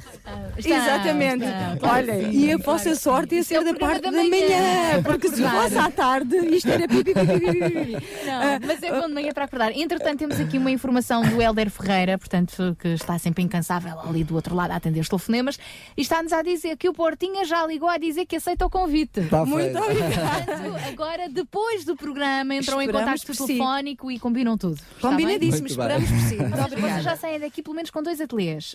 Exatamente. O da Ainda. poesia e o da E o rádio. da, e o da Pronto, rádio. tá feito, tá feito. Precisamente. E falam com o João Barros, ele ainda vai fazer um ateliê sobre compaixão. Ah, muito bem, muito bem. Três ateliês. Muito bem. Estávamos, tínhamos prometido antes de- de- do intervalo, queríamos falar da forma como hum, vocês também envolvem a comunidade abrangente, eh, não só da diaconia, mas também da diocese, enfim, de, de- de tudo.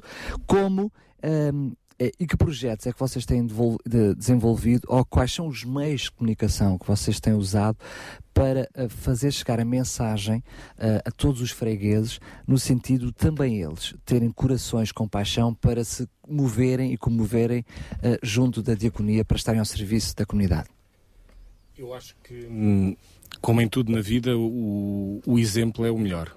É o melhor meio de comunicação. Independentemente das campanhas que a gente faça de angariação de voluntários, de associados, de amigos, de facto, os projetos a desenvolverem-se, o estar na rua, o, o exemplo que a Helena acabou de dar, e, e ela vai buscar muitos voluntários, de certeza, também da mensagem e da, e da, e da aura que vem atrás da, da Academia da Motivação e isso é muito importante. Acaba por ser hum, projetos relacionados e relacionáveis e depois esses relacionamentos criam mais seres humanos, mais pessoas, Claro, mais coração, claro, corações claro, com paixão. Terá que sempre haver, se- ou seja, estão aceitos a estranhos, entre aspas, a pessoas que de uma forma espontânea surjam para ajudar, mas eh, naturalmente surge dos relacionamentos, é isso, não é? Maioritariamente sim. Surgem destes relacionamentos, das campanhas que nós fazemos do ponto de vista de ações concretas.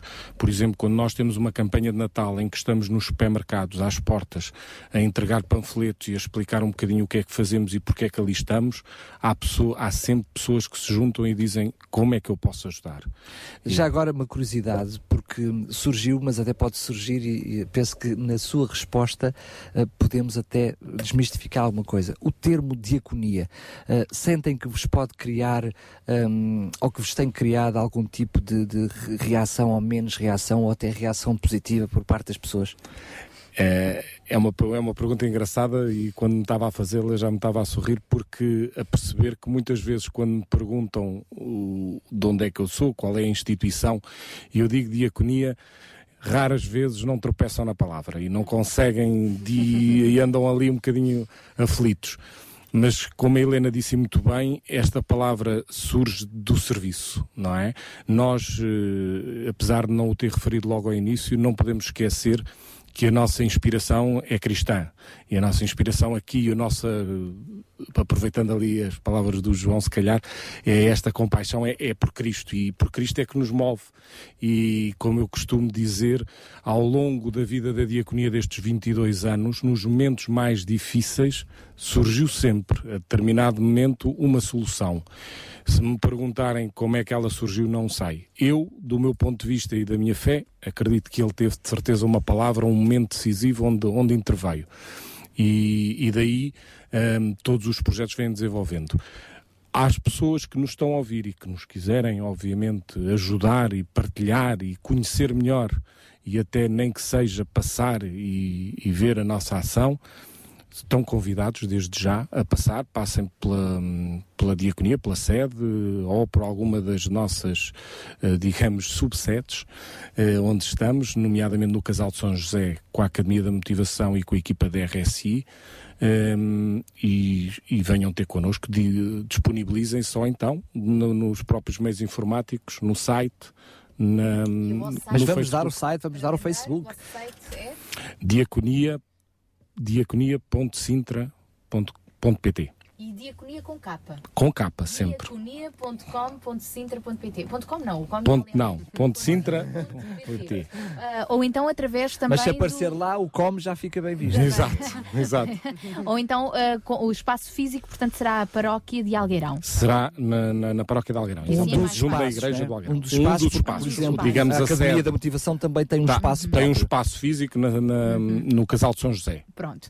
Para terminar, vamos então aos apelos e às palavras finais, se calhar começando então aqui pela Academia da Motivação, lembrando o convite para esta gala no dia 27 de fevereiro, Centro Cultural Olga Cadaval. Vamos todos ajudar esta Academia da Motivação, vamos estar lá para conhecer os talentos destes jovens por lá.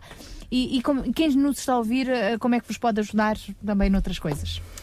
Ah, muito bem, antes de mais, ah, e como estamos na reta final, muito obrigada pela oportunidade. Ah, quem nos pode juntar, e voltando um pouco à parte do voluntariado, quem quiser ser voluntário da Academia da, da, Academia da Motivação, uma forma fácil é de aderir, portanto, é de ter à nossa página do, do Facebook, deixar-nos uma mensagem e o contacto, que depois nós entraremos em contacto e, e combinaremos a melhor Mensagem forma para particular, fazer depois- a ficha de inscrição. É só procurar Academia da Motivação. Sim, sim. Portanto, como eu disse, é um bonequinho, o nosso, o nosso logotipo é uma mascote, é um super-herói, é um super motivador. Ah, portanto, como nos podem ajudar também é na ótica do que estávamos a falar há pouco, ah, com os ateliês, portanto, ah, e contar a, a história de vida, as várias histórias de vida às nossas crianças.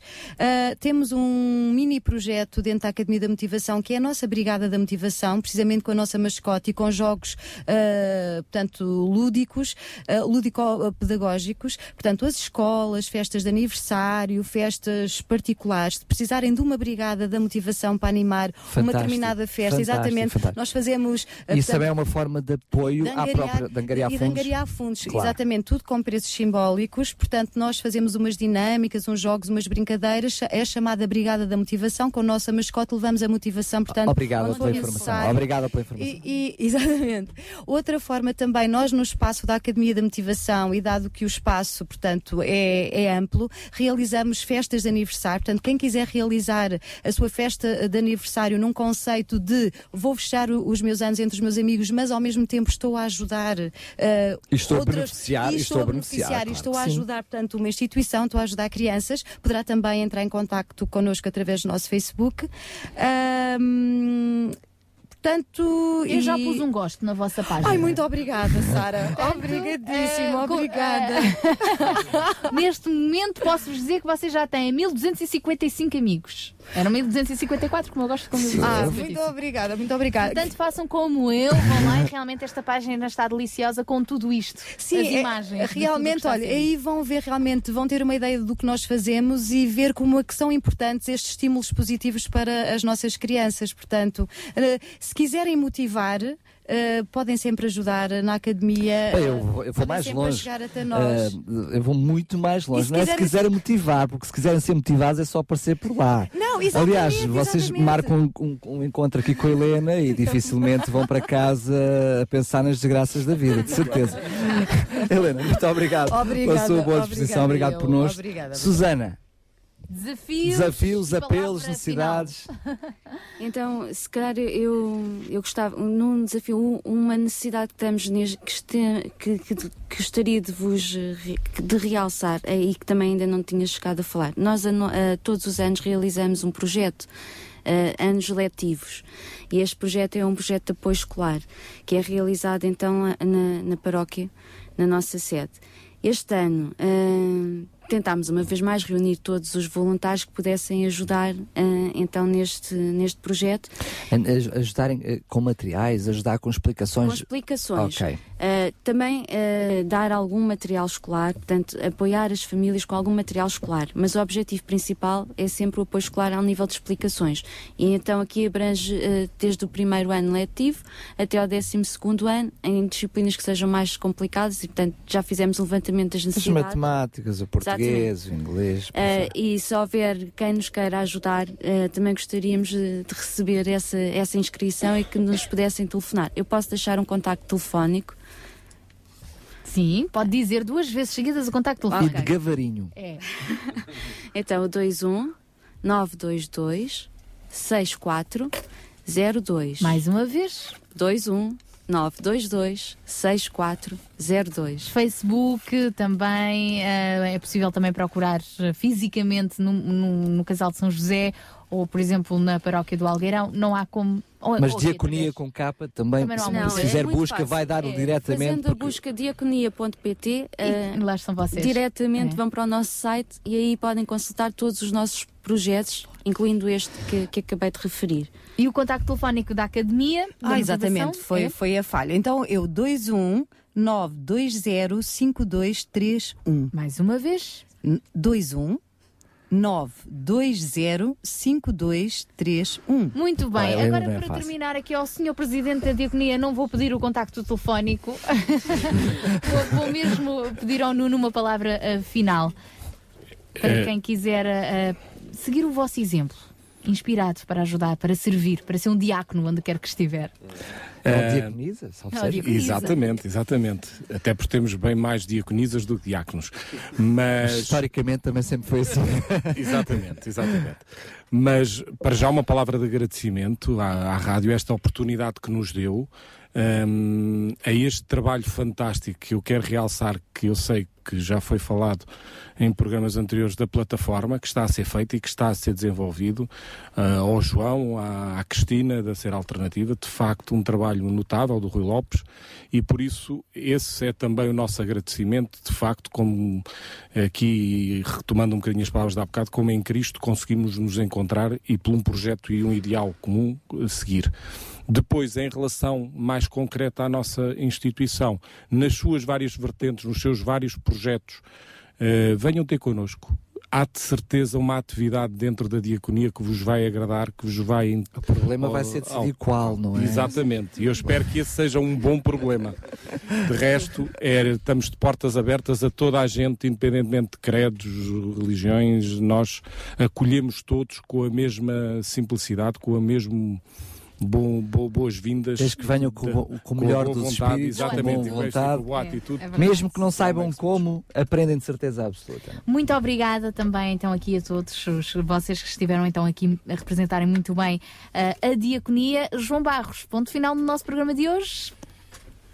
Sim, eh, bem, eu não tenho muito mais para acrescentar. Realmente eh, foi, um, foi um fórum inter- interessantíssimo e super motivador eh, que, que nos pode inspirar a todos. E, e eu acredito que muitos dos nossos ouvintes, e não estou a falar só de, de- de famílias particulares, mas eh, de, de responsáveis de instituições, de organizações que eh, ao longo destes últimos anos se têm interrogado sobre como é que devem fazer para servir a comunidade, as famílias do seu bairro, as crianças, pois aqui tem um bom exemplo de como tudo começou e, e como tudo cresceu e se, e se desenvolveu. Eh, deixando já aqui um, um, um, um- abrir de apetite eh, em relação à próxima semana. Portanto, na próxima semana iremos ter a Cercitop, portanto, outra entidade que tem desenvolvido um trabalho notável eh, na freguesia de Algueirão Mem Martins e que iremos conhecer também de forma, voltamos a dizer, não é? Portanto, o nosso foco é a freguesia de Algueirão Martins e, sobretudo... O claro, foco atual. Lembramos que durante este mês estamos com Exatamente. esta freguesia. Eh, e queremos conhecer bem as necessidades e, e as respostas que estão a ser desenvolvidas. Achei muito interessante eh, esta sensibilidade de, num determinado bairro, se perceber que se há uma entidade que já está a trabalhar com uma determinada faixa etária, eh, pois não faz sentido haver uma segunda a trabalhar na mesma Duplicação faixa de etária a fazer esforços, o mesmo, não é? Portanto, esta é uma sensibilidade que realmente só vem enriquecer E acaba por ser o verdadeiro conceito do Exatamente. Sintra Compaixão. Mas Exatamente. percebemos claramente também que as os diferentes parceiros, que é esta tal rede montada, não é? Esta tal rede que parte desde a Câmara Municipal às juntas de freguesia e depois às diferentes instituições, que na realidade é, é- é o espírito do Sintra Sim, Compaixão, sim, sim. é perceber-se o que é que cada um está a fazer. E depois também percebemos claramente outra coisa, não é, João? Mais uma vez, ou seja, é, a programa após programa, percebemos que quando há esta, esta eh, junção de sinergias, eh, o resultado é sempre maior do que a Sim, soma das partes. Sem é? dúvida nenhuma. E o interessante nisto tudo, por exemplo, eu não conhecia, nem conhecia o Nuno, eh, eh, só passei a conhecê-lo eh, através da plataforma Comunidade, que se tem estado agora também A desenvolver a desenvolver. E é fantástico nós conhecermos pessoas da, da nossa comunidade que, enfim, nós não conhecíamos antes e, e que partilhamos eh, o, o mesmo coração, o mesmo desejo, eh, o mesmo espírito de servir. É, é? a ideia é, afinal há mais malucos, não é? como, como é que é possível, eh, como é que é possível eh, tanta coisa, tanto ao mesmo tempo, servir de todas as formas efetivas? Acho que nos Fantástico. próximos programas vamos continuar realmente nesta descoberta e, e nesta alegria ao perceber que não somos os únicos. Graças a Deus, não é? Afinal havia outros. João, então até à próxima sexta-feira, se Deus próxima. quiseres. Um grande beijinho, nós também nos despedimos, não é, Daniel? Sim, sim, aproveitar também para, para nos despedirmos. eh, eu- eh, fica difícil chamar-lhe só instituição, uma IPSS, porque isto é efetivamente o mundo que está aqui. eh, Dar-vos os parabéns por este mundo que vocês eh, montaram. Efetivamente, fazendo a diferença, e fazem a diferença em Algarve Bertis, fazem a diferença em Sintra, fazem a diferença no Uhum. nosso pequenino Portugal. Um bem-ajam, que Deus vos ajude. E nós não estamos apenas também de portas abertas, estamos de portas escancaradas para vos servir naquilo que for possível. Deus vos abençoe. Nós regressamos na próxima sexta-feira, sempre com este bom espírito do Sintra Compaixão. Deus o abençoe e até ao próximo programa, se Deus quiser. Sabia que em Sintra, cerca de 10 mil alunos do primeiro ciclo e pré-escolar são carenciados e que duas famílias por dia vêm as suas casas penhoradas? Todos os dias há alguém a precisar de ajuda e você pode ser a solução.